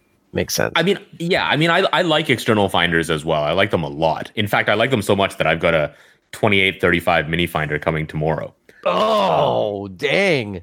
Yeah, I found one for like 150 bucks. Oh, nice. Um, But those are but those are beautiful. yes, they they're so nice. But um, the the the thing here is there's two things about them. As I mentioned, that moment of switching your eye just breaks your uh, intense engagement with what you're shooting uh, just for just for a tiny moment. And for me, I mean, these days I'm shooting like riot police and stuff, right? So that slight moment can sort of take me out of out of what I'm doing. But uh, but I think more importantly, uh, I- the camera bag that I carry is tiny, and an external viewfinder actually does make it difficult to Yeah, that makes sense. multiple cameras at at a comfortable angle. Yeah, makes sense. So that's my realistic option. These things are not cheap. They're like I don't know. yeah, I was gonna that was, that was gonna be my next comment. they're they're I don't know what fifteen hundred bucks ish. Realistic for Santa, okay? Yeah, yeah. Santa's gonna bring me one. Yeah, it's realistic for Santa. Simon, Yeah, I- I'm going to drag the conversation away, kicking and screaming away from LTM and rangefinder cameras again. um, oops. and uh, and I'm going to go with uh, camera wise. I'm going to go with the last of the Canon F1 cameras. Um, I can't remember if that's the F1N or the new F1 or the new F1N or what. I get really confused, and many people have explained it to me, and I just forget. It, it just goes in one ear out the other. I just can't can't quite hold on to uh, which one's which. But the last one uh, is is the one that I want, and uh, with the uh, aperture priority head on it. Um, although I actually think about it, I was listening to the classic camera revival the other day, and they were suggesting that isn't actually the best one to go for. They reckon that the one that came before it, whichever. Oh yeah. yeah, but not the first one, but like the middle one. So that might be the one to go for. But I like the look of the last one. I, I know you don't like it, Johnny, but I do. I, I love it. I think it's just a it's a good looking camera. and It feels good in my hand. So you find a bottle washed up on the shore of a deserted island with a genie, right? And you can have three wishes, and one of yours is for a f- FD camera. Seriously? yeah, yeah, it is, it is, and there's there, there is there is a reason um, for for for wanting one of those, and uh, and I, and I've, I've mentioned it before. I've for for just just luck, not luck, fate, or whatever it is, that all of my macro lenses are Canon FD mount, every one of them. Okay. All right. So and um, so what, what's what's that? I've got a uh, what have I got? I've I say every. I'm, oh yes, I have got three macro lenses. Yeah. So I've got the I've got a Vivitar 55 2.8 macro. I I've got the Vivitar Series One Bokina uh, 90 millimeter 2.5 and a 200 millimeter f4 macro. Um, those the, go on.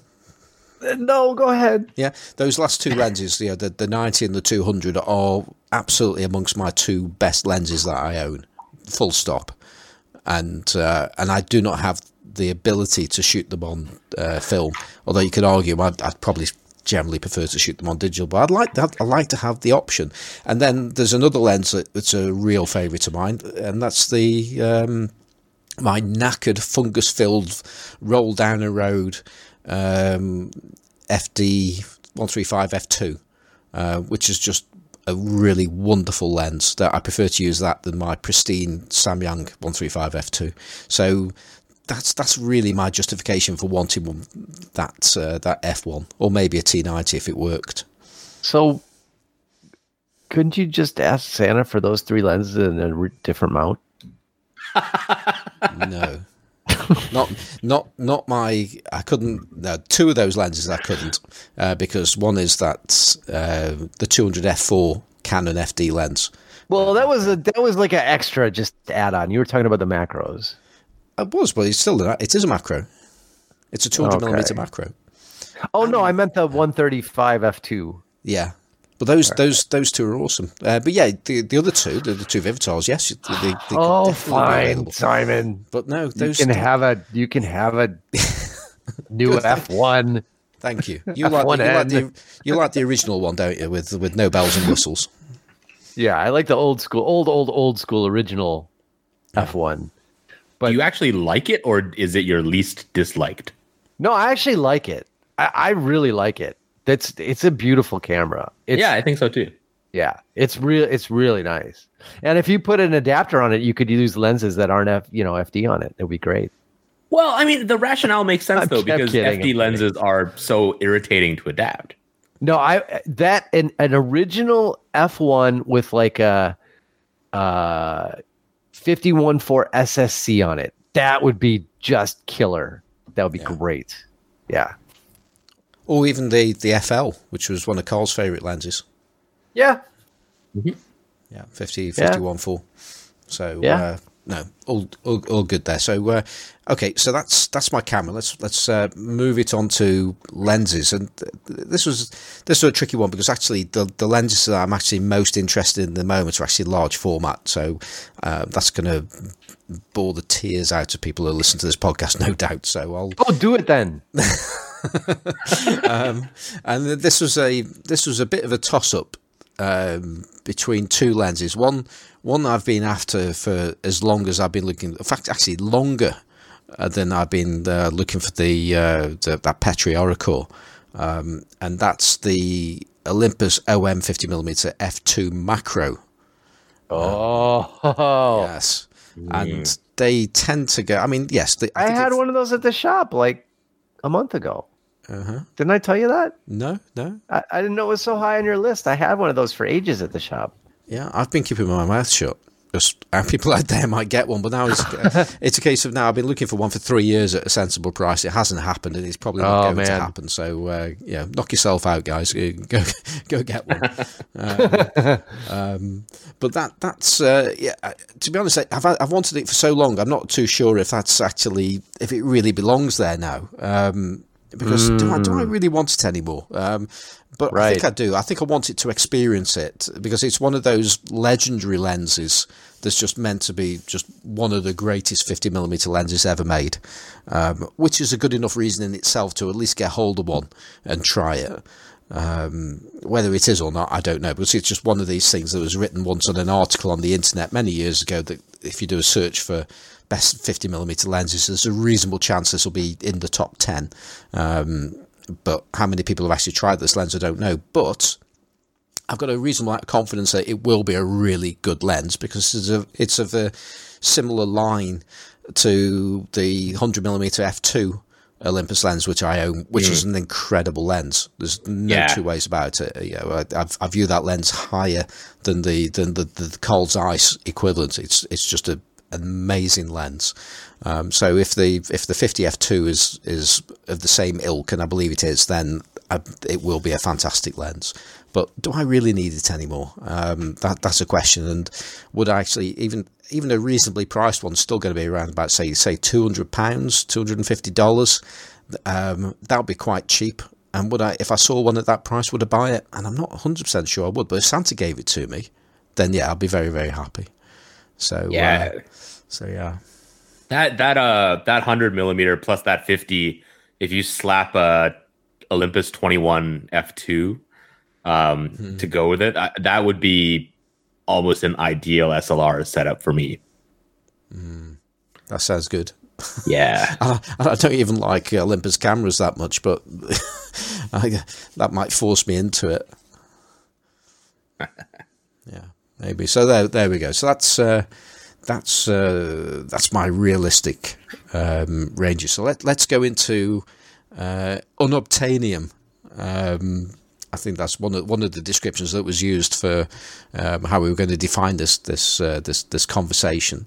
Um, Oh, so yeah. let's go to Johnny and your uh, your your lens that the chances are Santa isn't going to be bringing to you anytime soon. Well, I've I've been thinking about this a lot, and I there are two two cameras that would be vying for oh boy for this spot on my list. Um, and it's almost a coin flip as to which one I would really like to have the most.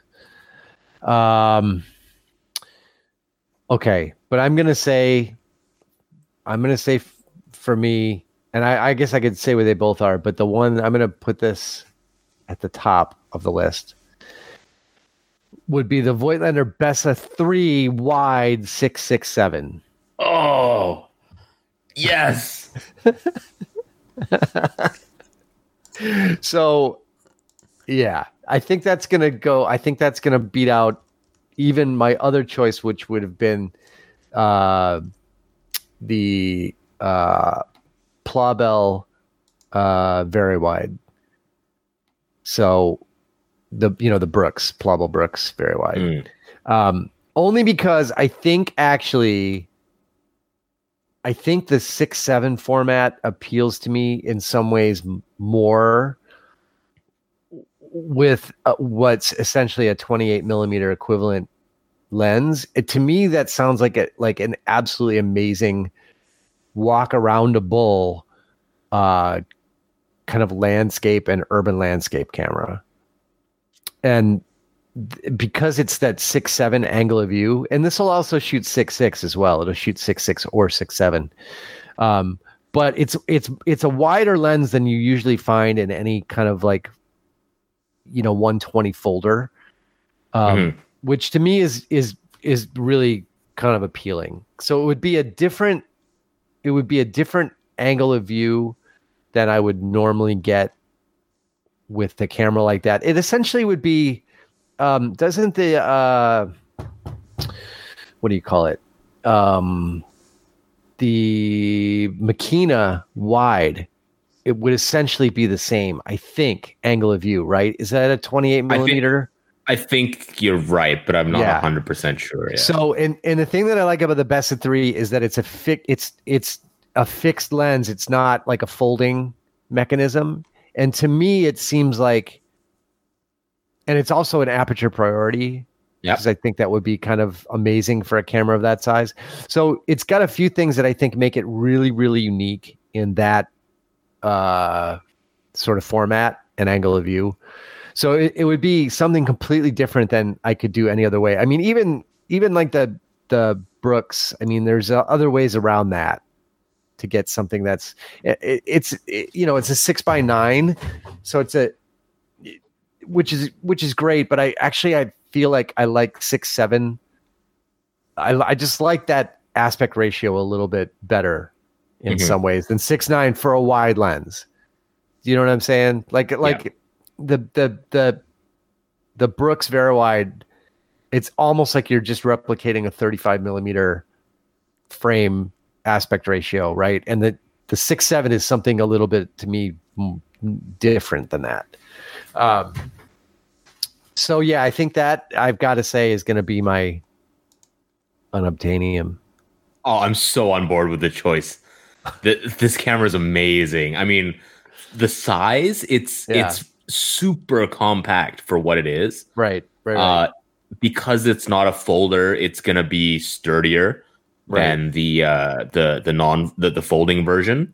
right, right. Um, and I mean, it's got a beautiful Bessa viewfinder. Ah, that's a good choice. That's such a good choice.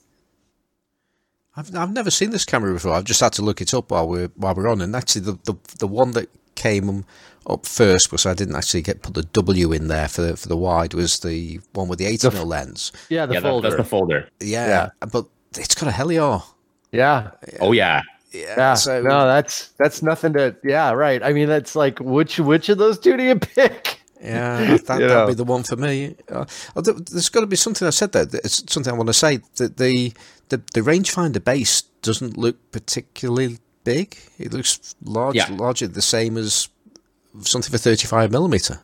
Yeah. Yeah, as with all Bessas, they have a short base length. Yeah, but it's um, a, which a is wide what lens. Makes, yeah, which is what makes the wide angle even more appropriate. Yeah, Yeah. but I, I don't. I don't want the wide angle. I want the Heliar. That that one's I know this that's is my really choice, nice. but you know, The the Fu- the Fuji version of the um, Yeah, the Fuji. That's right. it's cheaper. Yeah, the right the Fuji version. That was my other kind of like. If I was gonna go for the folding version, it would be the Fuji rather than the Bessa. Yeah, I, I think the lens is the same. They just call it something. I think it's the same too. Yeah. Mm-hmm. Right. it's really nice, Simon. yeah, I, the, I agree. the but I, folding one. I'll be happy with either of them. I've got to say, I've never, you know, for something I've never seen before, uh-huh. I, I'm I'm into either of these quite happily. Well, well, you know, when when it was new and and still available new, it was selling uh, for around a thousand U.S. dollars. Yeah. Um, but now, if you want to get They're one, just yeah. they're they're they're way way up there. yeah, Yep. Yeah. Oh man, that's such a nice camera. Oh, I'm shook. yeah, we like that. Good choice. um, so how about how about on the lens front, or is that ca- oh that counts as actually it's got a lens it's- on it, yeah. both, isn't it? Yeah. So uh, Yeah, it's camera and lens. okay, okay. Yeah. I'll, uh, Simon, Uh, yeah, I'll I'll go go next then. So um, okay, on the lens front, I'm going to go with a lens that I've had had possession for a week or so. Um, I really didn't want to give it up, and that's the Dallmeyer Super Six two inch f two and a stick mount. oh, Wow. oh, Yeah, yeah, and I feel exactly that way. Uh, I mean, it's it's one of those things where you know, I, I it was, and I've spoke about it before, and it and all I had was the optical block. Uh, that was it, and uh, but I managed to ad- adapt it onto a helicoid, and then I just ran round just taking photographs whenever I could do, and it, it, I, I don't know whether or not I just was just extremely lucky with the lighting conditions when I was using it. That the lighting conditions were permanently perfect all of the time, or whether it was the lens. Because sometimes you can go out with a with a with what you expect to be a good lens, and the light can be awful, and nothing looks interesting, and everything's bad. But I took it out on about three occasions, and just every time I looked through the lens, it it delivered. Whether I took the shot or not is, an, is another matter. But I did take some shots with it, and the shots are lovely. There's a there was a oh, the, the the rendering was beautiful. It's it's that sharp, not sharp, not not sharp look that uh, we've talked about in the past, and it, it was just a thing of beauty. Um, so I'd I'd love to have one of those, but uh, yeah, I think they they're going upwards of uh, six thousand dollars and up, something like Uh-huh. that. And you can keep on going depending on condition. and and if you get the original LTM mount uh, for the witness camera, for the Ilford witness camera, those sell for about fifteen thousand pounds up. Yeah, Yeah, so that is definitely in obtainium. But man, that's a good choice. that lens is so nice. Yeah. I, f- I feel I feel privileged that I had uh, an opportunity to, to to run one. Like I say, even though it was just an optical block, it was it was one of the nicest lenses I've ever used. It was gorgeous. And that's fine if you're shooting it on a Sony. Sticking on an opt- the optical block on a helicoid is the best way to shoot it anyway. Yeah. Yeah. Oh, So uh, yeah, that sort of speaks for itself then, really. Um, and camera wise, uh, hmm, this was an interesting one, and and the the first thing that actually came into my mind is the one I'm going to stick with as well, and that's the Sony A7 R4.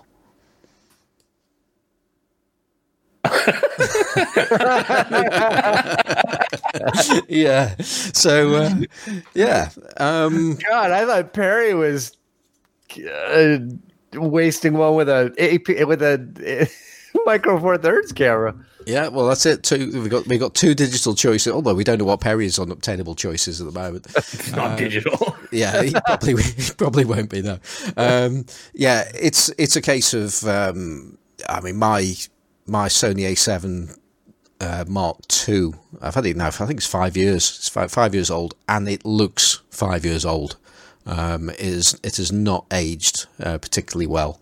Uh, which is, I think, that's been generally one of the criticisms levelled at Sony cameras. Uh, they they they don't really age well. I mean, I'm, not too sure if really modern Canon and Nikon's age that well, but certainly compared to, uh, I mean, I've got a D500, which it's not as old, but it looks absolutely pristine and it's it's been used re- reasonably heavily.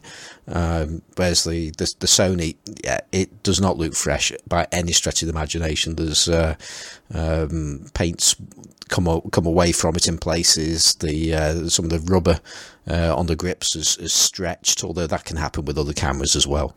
Um, but yeah, it's it's not looking pretty, but it still works, and I'm still actually happy with it. I'm not actually um, thinking I want a new camera uh, because I've I've I've largely managed to get out of that attitude of, of upgrading. I mean, when the, the, the Mark III came out, uh, there were some things, some features on it that I'd like to have on mine, but increasingly, most of the uh, the, the features that have been introduced with these cameras are for digital photography in the, in the fullest sense Yeah. of it. Um, so there aren't there aren't actually that many things that, that the that the Mark III would do better than my Mark II for using old lenses with. Um, there are a few things. I mean, I I I'd really love to have a silent shutter, um, although the A7R Mark II has got that.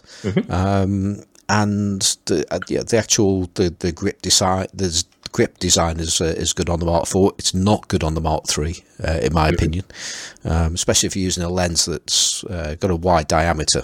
Yeah, so either one of those absolutely huge uh, zoom lenses that you can get for sports and things, which I can barely fit my hand in between the, the lens and the grip. And and when I tried Lawrence Dunn's um, Dream lens, uh, this 50 mil 0.95, um, it was I was getting my fi- my fingers were getting crushed. Uh, Oh yeah, that's gonna that's gonna swallow the camera. Exactly, but he wouldn't have done it on my Mark II.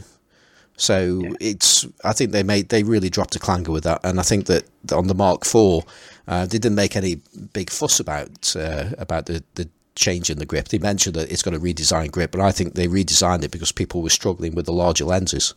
Um, so, uh, but the other part is, you know, is, I, I've- think the, the A7R Mark II is, is an incredible camera. Um, uh, but if there was a an A7 Mark IV, I'd go with that instead of the R because I just I don't really need all those pixels, um, but I just think that that's that's the, the the best digital camera out there at the moment. I mean, I like uh, the the the Nikon uh, Z cameras.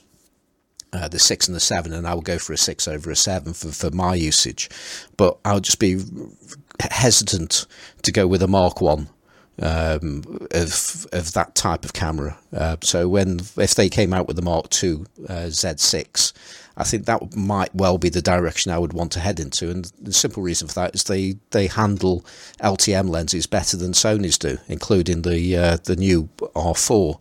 So um, so yeah, digital camera. I'd uh, that will be where I would go as my unobtainium camera because you're talking about what four thousand pounds, maybe less on imports and things like that. That's just way out of range. In fact, that's more than my car was. So you know, um, so uh, yeah, that's where I would go.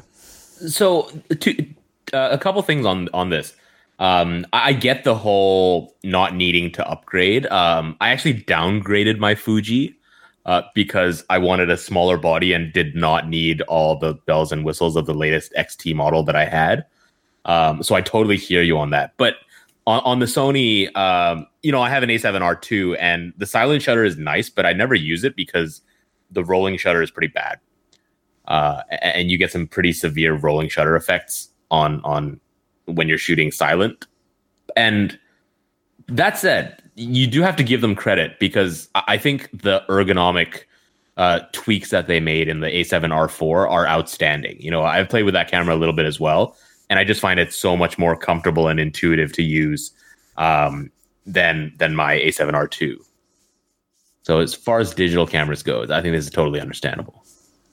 Okay. Um, so Perry, what's your? I th- well, after hearing what you guys chose, I think those are more interesting, and I, I think I want those more. um, well, the, the lenses, not the Sony.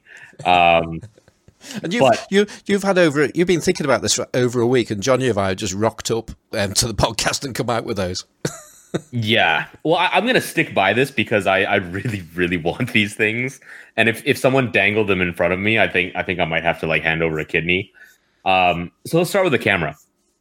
Uh, it's pretty boring. It's a Leica, but I, I have all of the sort of what I think are the desirable numbered Leicas.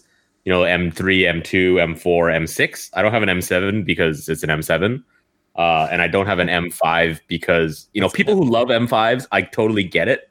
Right. But to me, I mean, what is it you guys say in America? Um, it's chonk. I've never heard that before.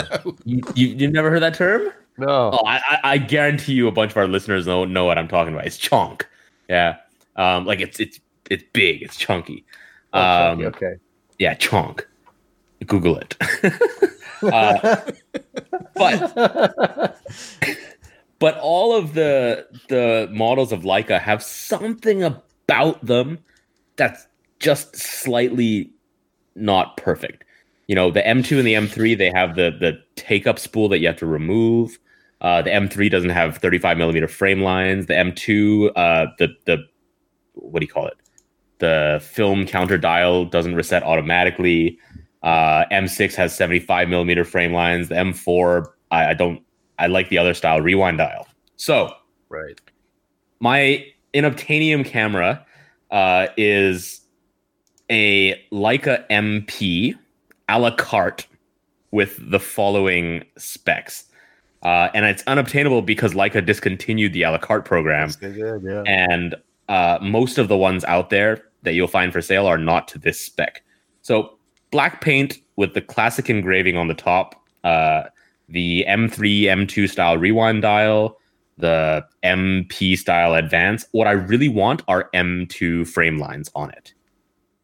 Uh, so 35, 50, 90, nothing else, because that's pretty much all I use and for some reason no one gets the a la carte in that spec which i think is the best spec because you don't have any clutter in the frame lines and to me this is just the perfect spec leica of everything i like from all of the different bodies combined into one and it's black paint which makes it infinitely better as well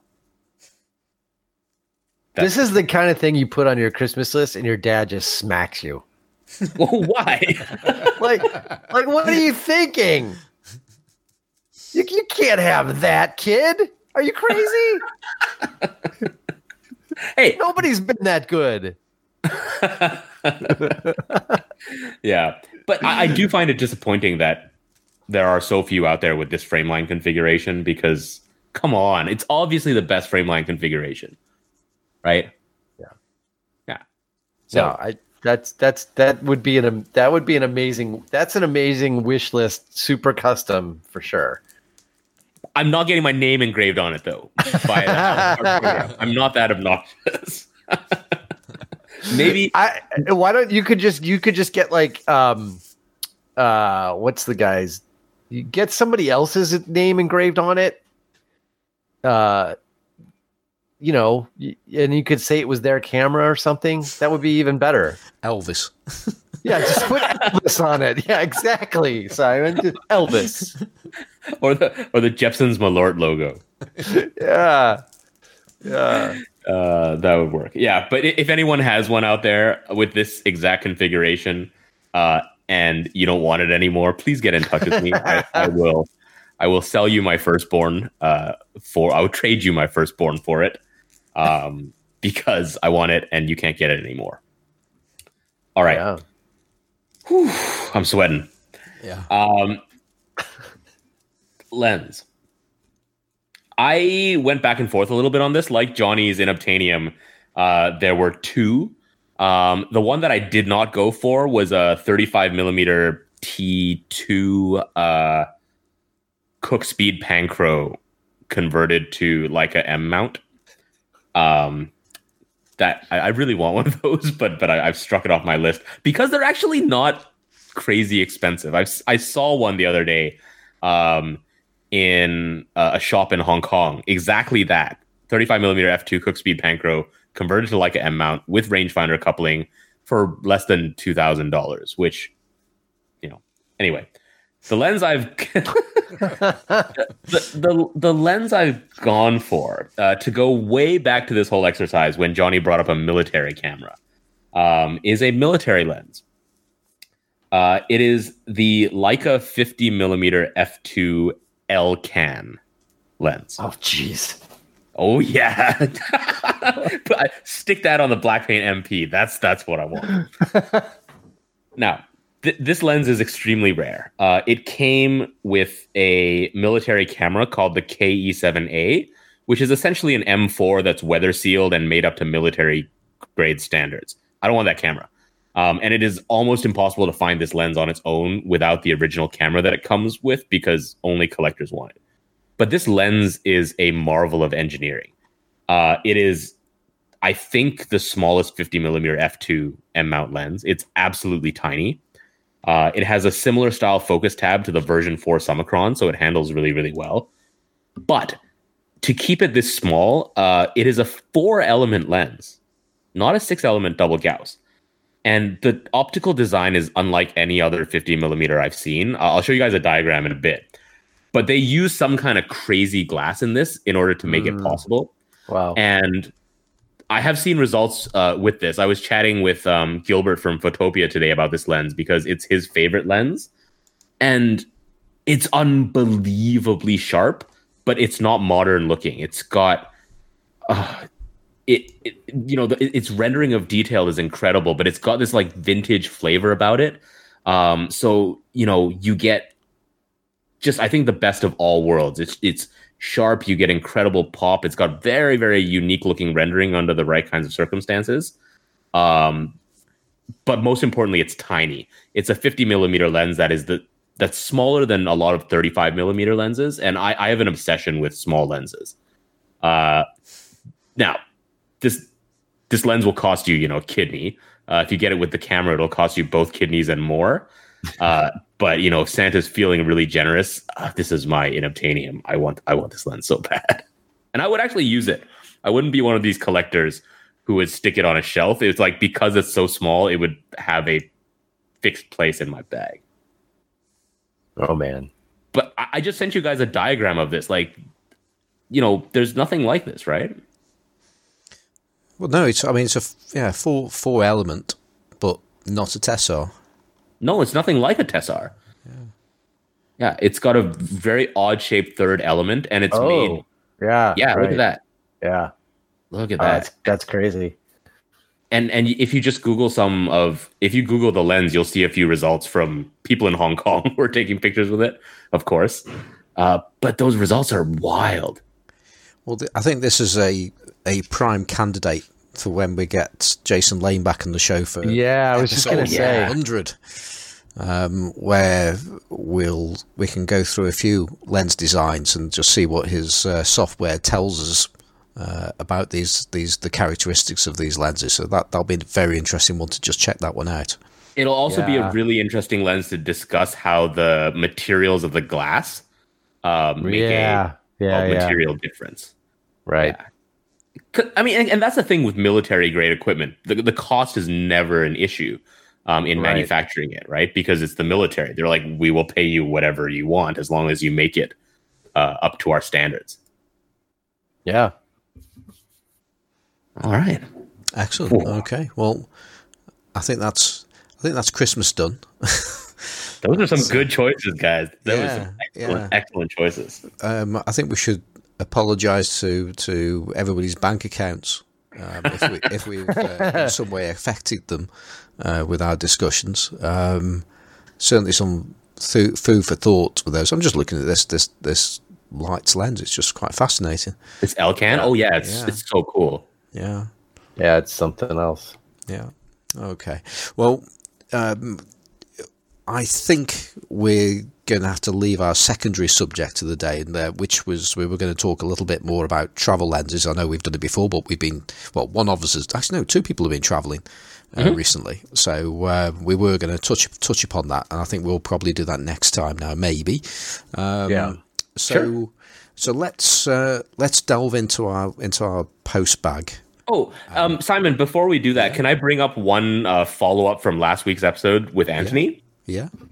Um, so I was listening to it. It was a really good episode. Uh, you know, I have a really soft spot, a real soft spot for folders. So I was a little sad that I couldn't be there.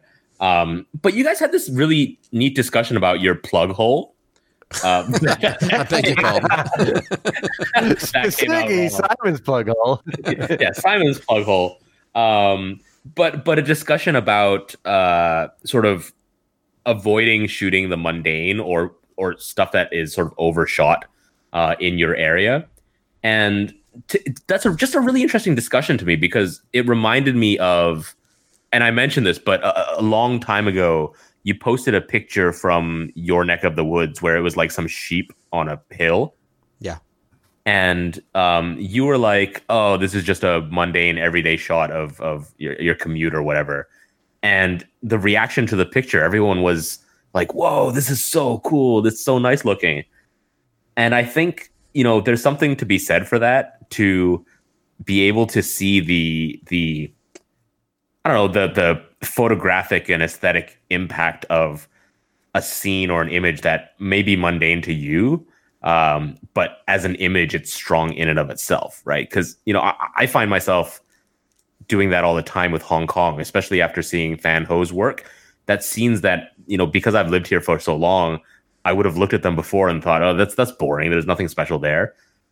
But then learning to look at them from just a photographic perspective um, opens up a lot of possibilities, right? And and I think it's important not to avoid stuff just because you think it's it's shot a lot or that it's particularly mundane because the plug hole is a super cool scene uh first and foremost but but even then it's it's yeah I, I just thought it was interesting that you you were sort of leaning towards avoiding shooting that kind of thing because you know the only the only photo i posted of uh that i shot with the horizon was that ridiculous huge building in hong kong where i pointed up i don't know if you remember that Yeah, picture yeah, yeah.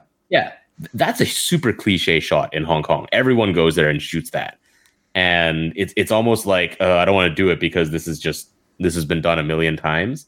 Um, but a, it seemed like a perfect subject for the Horizon. But b, shooting it again didn't feel particularly like sort of cheapened in any way because I looked at the final image. I was like, yeah, this is a compelling image, even though I've shot this thing like a million times, Yeah. and other people have too. You know.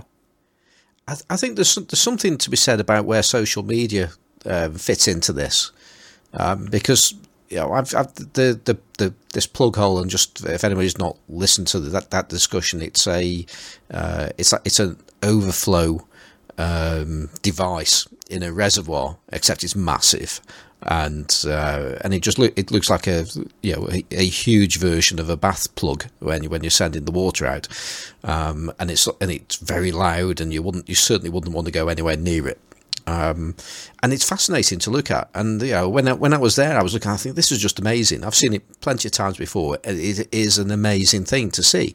Um, and the reaction that I've had when I've posted this, whether it be on um, Facebook or Instagram or, or wherever, and it's been followed by com- you know, very similar comments. You know, I'm glad you've done this. It might be, it might have been photographed hundreds of thousands of times, but I've never seen it before, and it's really interesting.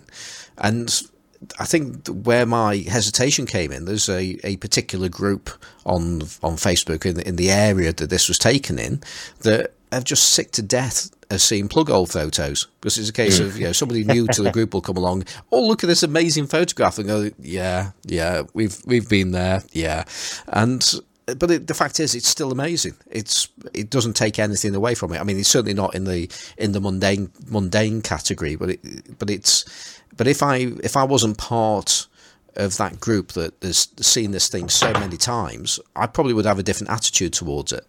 So it's it's it's yeah, my attitude is led by the environment that I share my imagery in, if you like. Yeah, and, and I mean, there is also a difference. You know, there are the typical touristy shots where I, I think it is possible for it to get old, right? If you live in Paris, you can only take so many photos of like the Eiffel Tower and Champs Elysees. Um, but at the same time, you know, in Chicago, I've never been, but but when you say Chicago to me, I think of scenes in front of the train station, on the streets, or there's that famous thing that tourists all take photos I, of? I was just about to say the, The- bean. Yeah. Is that is that what it's called? The the reflective blob it's, thing. it's, it's technically it's called the cloud gate, but everybody calls it the bean. And Uh-huh. um, yeah, I work about three blocks from there, and everybody's you know, I was this is what I've been thinking of the whole time when when Simon says that thing that everybody shot, the Chicago version of it is definitely the bean. Yeah. Yeah. But the other thing about Chicago that I, I find really visually compelling um, are the bridges. Oh yeah. Right. Yep. Be, because they they go up. Yeah. They do. Yeah.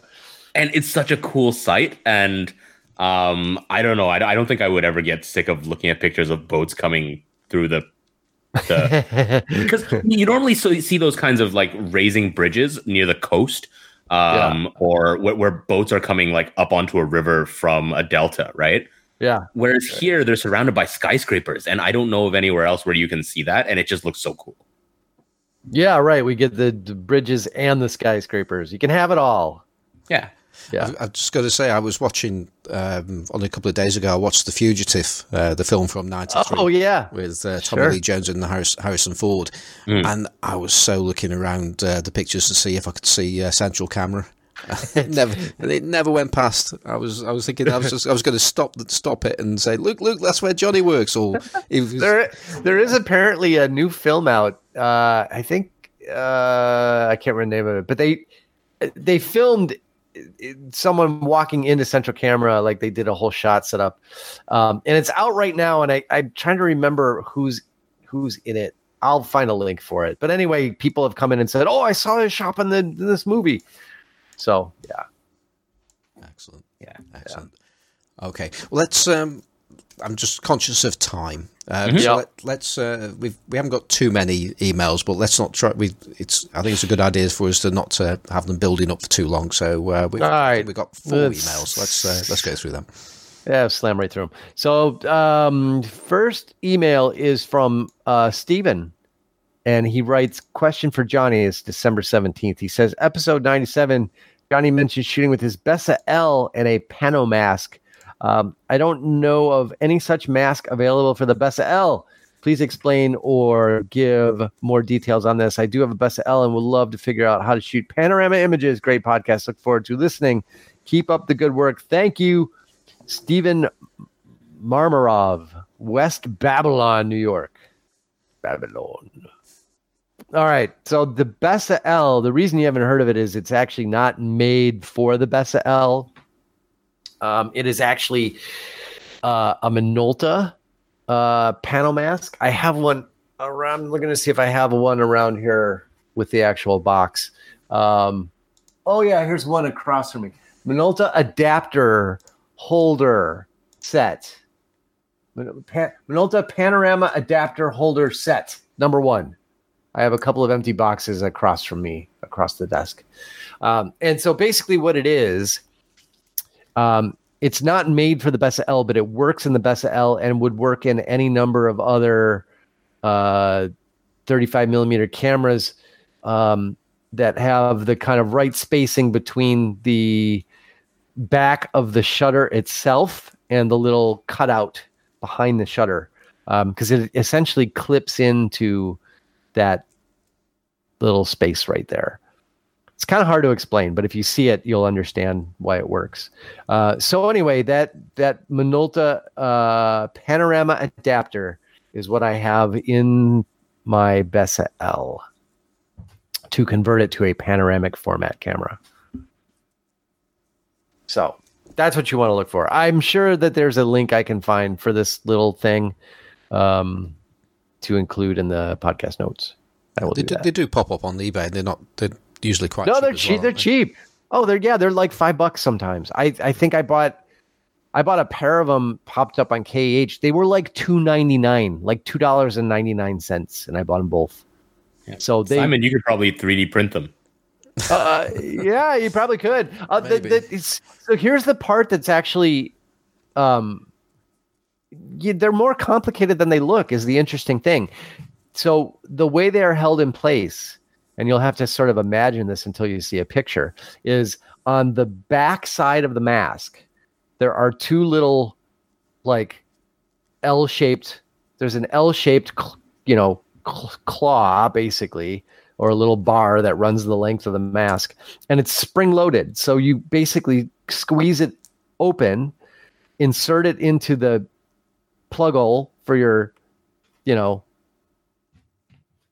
the back of the camera where you see through into the, you know, the, where the shutter opens, and then you open it back up, and the little the little things spring into place. So it's held on into that little the little mask in the back of the camera behind the shutter where the you know where where the camera opens uh, where the shutter opens. So it just kind of holds itself in place there by springs which i don't know how easy it is to 3d print springs. Um so i don't know how doable this actually is as a 3d printed thing uh, so it's actually really ingenious little design, and and considering how cheap they are, I think they're brilliant because you literally could turn almost not any camera because some cameras have very little space between the shutter, especially the ones where you have like moving metal parts and stuff. Anyway, I don't think it'll work with every camera, but it will work with a great, great many number of 35 millimeter cameras. Yeah, and then the viewfinder, the external finder, you just tape it off, right? Yeah, I just basically literally black tape off my my viewfinder. I, I mean, I like did it. I'm just like, yeah, that looks about right, and I taped it off. And and when I compared it to the film, it's remarkably accurate for just literally like roughly taping it off. What I think it looks right. Um, it's remarkably accurate. Um, I imagine if you just take a little, you take a, a little bit more of it than you think it is, you're gonna be you're gonna be good to go, aren't you? I guess. Yeah, right, right, exactly, exactly. I mean, you could, you're basically gonna.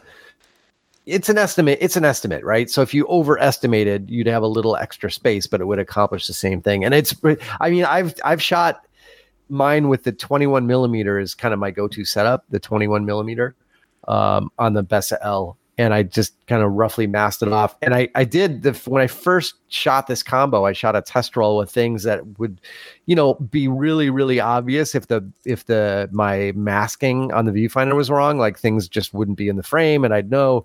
And I was just amazed at how close to accurate it actually is. And there's a there's a good deal of room for error too. So so it's all good. Um, so yeah, that's what I've got, and uh, it works a charm, works a treat. You'll love it. Pick one of those up. Because I had three of them now, so I don't need another one. So you guys can have all the rest. okay, should we move on to the next email? Yep. Okay. Uh, email number two from Cheyenne Morrison. Subject Cheap Lens Challenge. Date December 17th to the Classic Lenses podcast. And Cheyenne says, Hi, Simon, Johnny, and Perry. I have a question. Just like Sunny 16 does the Cheap Shot Challenge, why don't you do a cheap lens challenge? Question mark. Entrants must submit photos using a lens bought, excuse me, for less than $50 USD or equivalent. The winner gets, guess what? A cheap lens. Blinky emoji bonus points for using really cheap lenses such as an Industar 51 and points deducted for using expensive lenses you claim to have bought unless you have a receipt. Putting a $5 sticker from a thrift store on an expensive lens gets you publicly shamed. Anyway, sounds like something fun, and we need a grouchy judge and some rants. Jimmy D, Hamish Gill, or M would be perfect. Regards, Cheyenne Morrison. Um, yeah, uh, I I think the the principle of the idea is is is, is sound, and it's and it's, it sounds like a you know a, a fun thing to do. Um, the reality is that we'd end up with a show where we're describing photographs, and Yeah, for like three hours. yeah, yeah, Yeah. Not not we're not mentioning any other shows that do exactly that that uh, bog them down for weeks I- or anything. How about we just like Sunny 16 does a cheap lens challenge? Yeah, that's a, that's Oh, a yeah. good idea. Yeah. yeah, we should we should send that suggestion Graham's way. Yeah. definitely. Yeah, So, so Cheyenne, we're gonna forward your suggestion to Sunny 16, and they that's, can that's have. so they- yeah. That is the Sunny sixteen podcast at gmail.com. Um, so, yeah, so that's that, that will be on its way shortly. Done, go ahead, sent. Whoop, sent. But um, actually, just one, one thing I want to say to uh, to Cheyenne. Thank you for your suggestion, um, and um, happy birthday for what is now yesterday. When we actually started recording, it was still your birthday. Uh, Oh, it's ooh, not happy birthday. birthday any longer, uh, but it was for yesterday. So um, happy birthday! I Hope you had a great one yesterday. Okay, so uh, have we got one more question? Actually, we're back. At, we're back in Australia again, aren't we? With the Yeah, we have we have one more. It's sort of a follow up from a question because I think somewhere in that big email uh, that we read from Peter Coccioni. Thank you very much, uh, Anthony, for the pronunciation assistance. Uh, I think Anthony said something slightly different than that, but I think well, that's he made it enough. better than me. He made it sound like you know. Arnie at the end of it rather than Oni. But there you Yeah, yeah. He, he made it. He made it. He made it sound like legit. He, He made it sound good. Yeah. So the Peter's subject of his email was technical and film confusion, and he had a bunch of you know questions and thoughts and whatnot. And one of those questions was trying to. f- I, I apparently right. I think was trying to find film labs in Australia. Is that right? Yeah.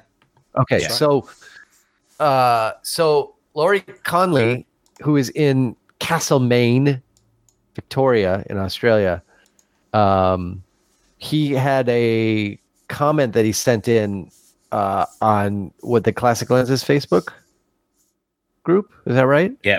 All Yeah. right. He he put in a comment, and his comment was, "Peter from Melbourne, your your email." Was read out on the podcast last week asking for recommendations for decent photo labs in Melbourne. Are you in this Facebook group? Drop me a DM. I've used a few labs and film suppliers. Some are really good. I'll pass on my recommendations.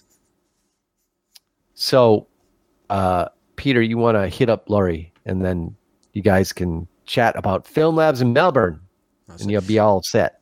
I was just going to say you just read out the uh, the post in the Facebook group, but the actual uh, email which we got, I think uh, I think uh, Laurie wanted to get the word out uh, bef- before, uh, rather sooner rather than later, and sort of wait waiting for the for the show, and uh, and uh, that's totally understandable. But uh, Laurie's also. Uh, passed on his contact details directly so peter if you're listening to the show and you haven't seen the post in the in the Facebook group, uh, just drop us a line and uh, I'll pass on Laurie's details to you, and you can have a chat directly if you can't do that via Facebook. Yeah. All right. Cool. That wraps up the email. We are caught up That's on it. the Well, email. I think we're we're pretty much done now. Um, I so let's do some shout outs because I've got. Uh, um, I want to. I'll, I'll start with shout outs because I want to put a shout out to Paul Grief, who bought one of Carl's abstract paintings. uh, week. Yeah. Um, because we we mentioned that there was a there was a fundraising auction um, where six uh, abstract paintings and six photographs by Carl Havens were uh, auctioned off for a and it what was it called a, an, an excellent Endow- endowment. yeah Endowment. um, and uh, so this is to do with uh, an educational project um, that's that's been uh, created in Carl's name, and uh, so yeah, Paul Paul heard that and he went away and bought one of the paintings. So well done, Yeah. And uh, Yeah. really pleased for you. There was uh, Carl's absolutely. I was said before that's where Carl's main passion was. Amazingly, uh, in, Yeah. the, in those paintings, so uh, that's that's, Yeah. that's that's great that we've we've actually managed to do something to to to help uh, that project. So uh, that's that's Yeah. great news. So um, fantastic, Paul. Well done. Yeah. And Carl would be happy to know that we're still talking about his endowment. Yeah, yeah. Um, okay, so uh, yeah, that's that's uh, pretty much my shout outs. Apart from, of course, the Six Towns Dark Room, but we're not doing anything now until about I think it's the seventh of uh, January because we're having a little bit of a Christmas break now. Um, so uh, so that that's me done. Uh, Johnny, have you got any shout outs? I do have a shout out. I have a shout out for Mr. Bob Matter, who uh, stopped in to Central Camera on, I think, Friday and bu- brought me some Christmas gifts. He brought me Christmas stuff. He, he brought me a photo of myself that he has taken. Uh, there was this funny day. It was probably last May or last June, where I was out on my you know lunch break and Bob was out. We ran into each other on the corner of I think this was like uh, Madison and State, and we ran into each other and took each other's picture. And uh, so this is the picture that that that Bob took of me. Um, I still have the picture I took of Bob that I have to give to Bob, but he took a picture of me, and on the back of the picture, uh, he's got the details. He shot this on his uh, 1946 Leica 3C uh, with a five centimeter 3.5 Elmar on Tri-X 400 in Rodinal 1 to 50. Beautiful combo. So I got a got a cool picture from Bob, matted, nice little matted picture, um, and and Bob brought me two mini bottles of Malort. And then I said, "Hey Bob, do you think you could get me another one of those? Because then I'd have three, and then I could send them to Perry and Simon, and we could do a live tasting on air." Which has thus morphed into something that will happen here at some point on the Classic Lenses podcast when I figure out how to ship Malort, when I figure out how to ship flammable liquids to people in other countries. Yeah, I don't. I don't know if the stuff's banned from entering the European Union or not. I don't know. Yeah, it might if you're smart, you guys have put retaliatory tariffs on it. Yeah. yes. Well, I, on on on that. I, note, by you guys, of course, I mean Europeans, not not Simon.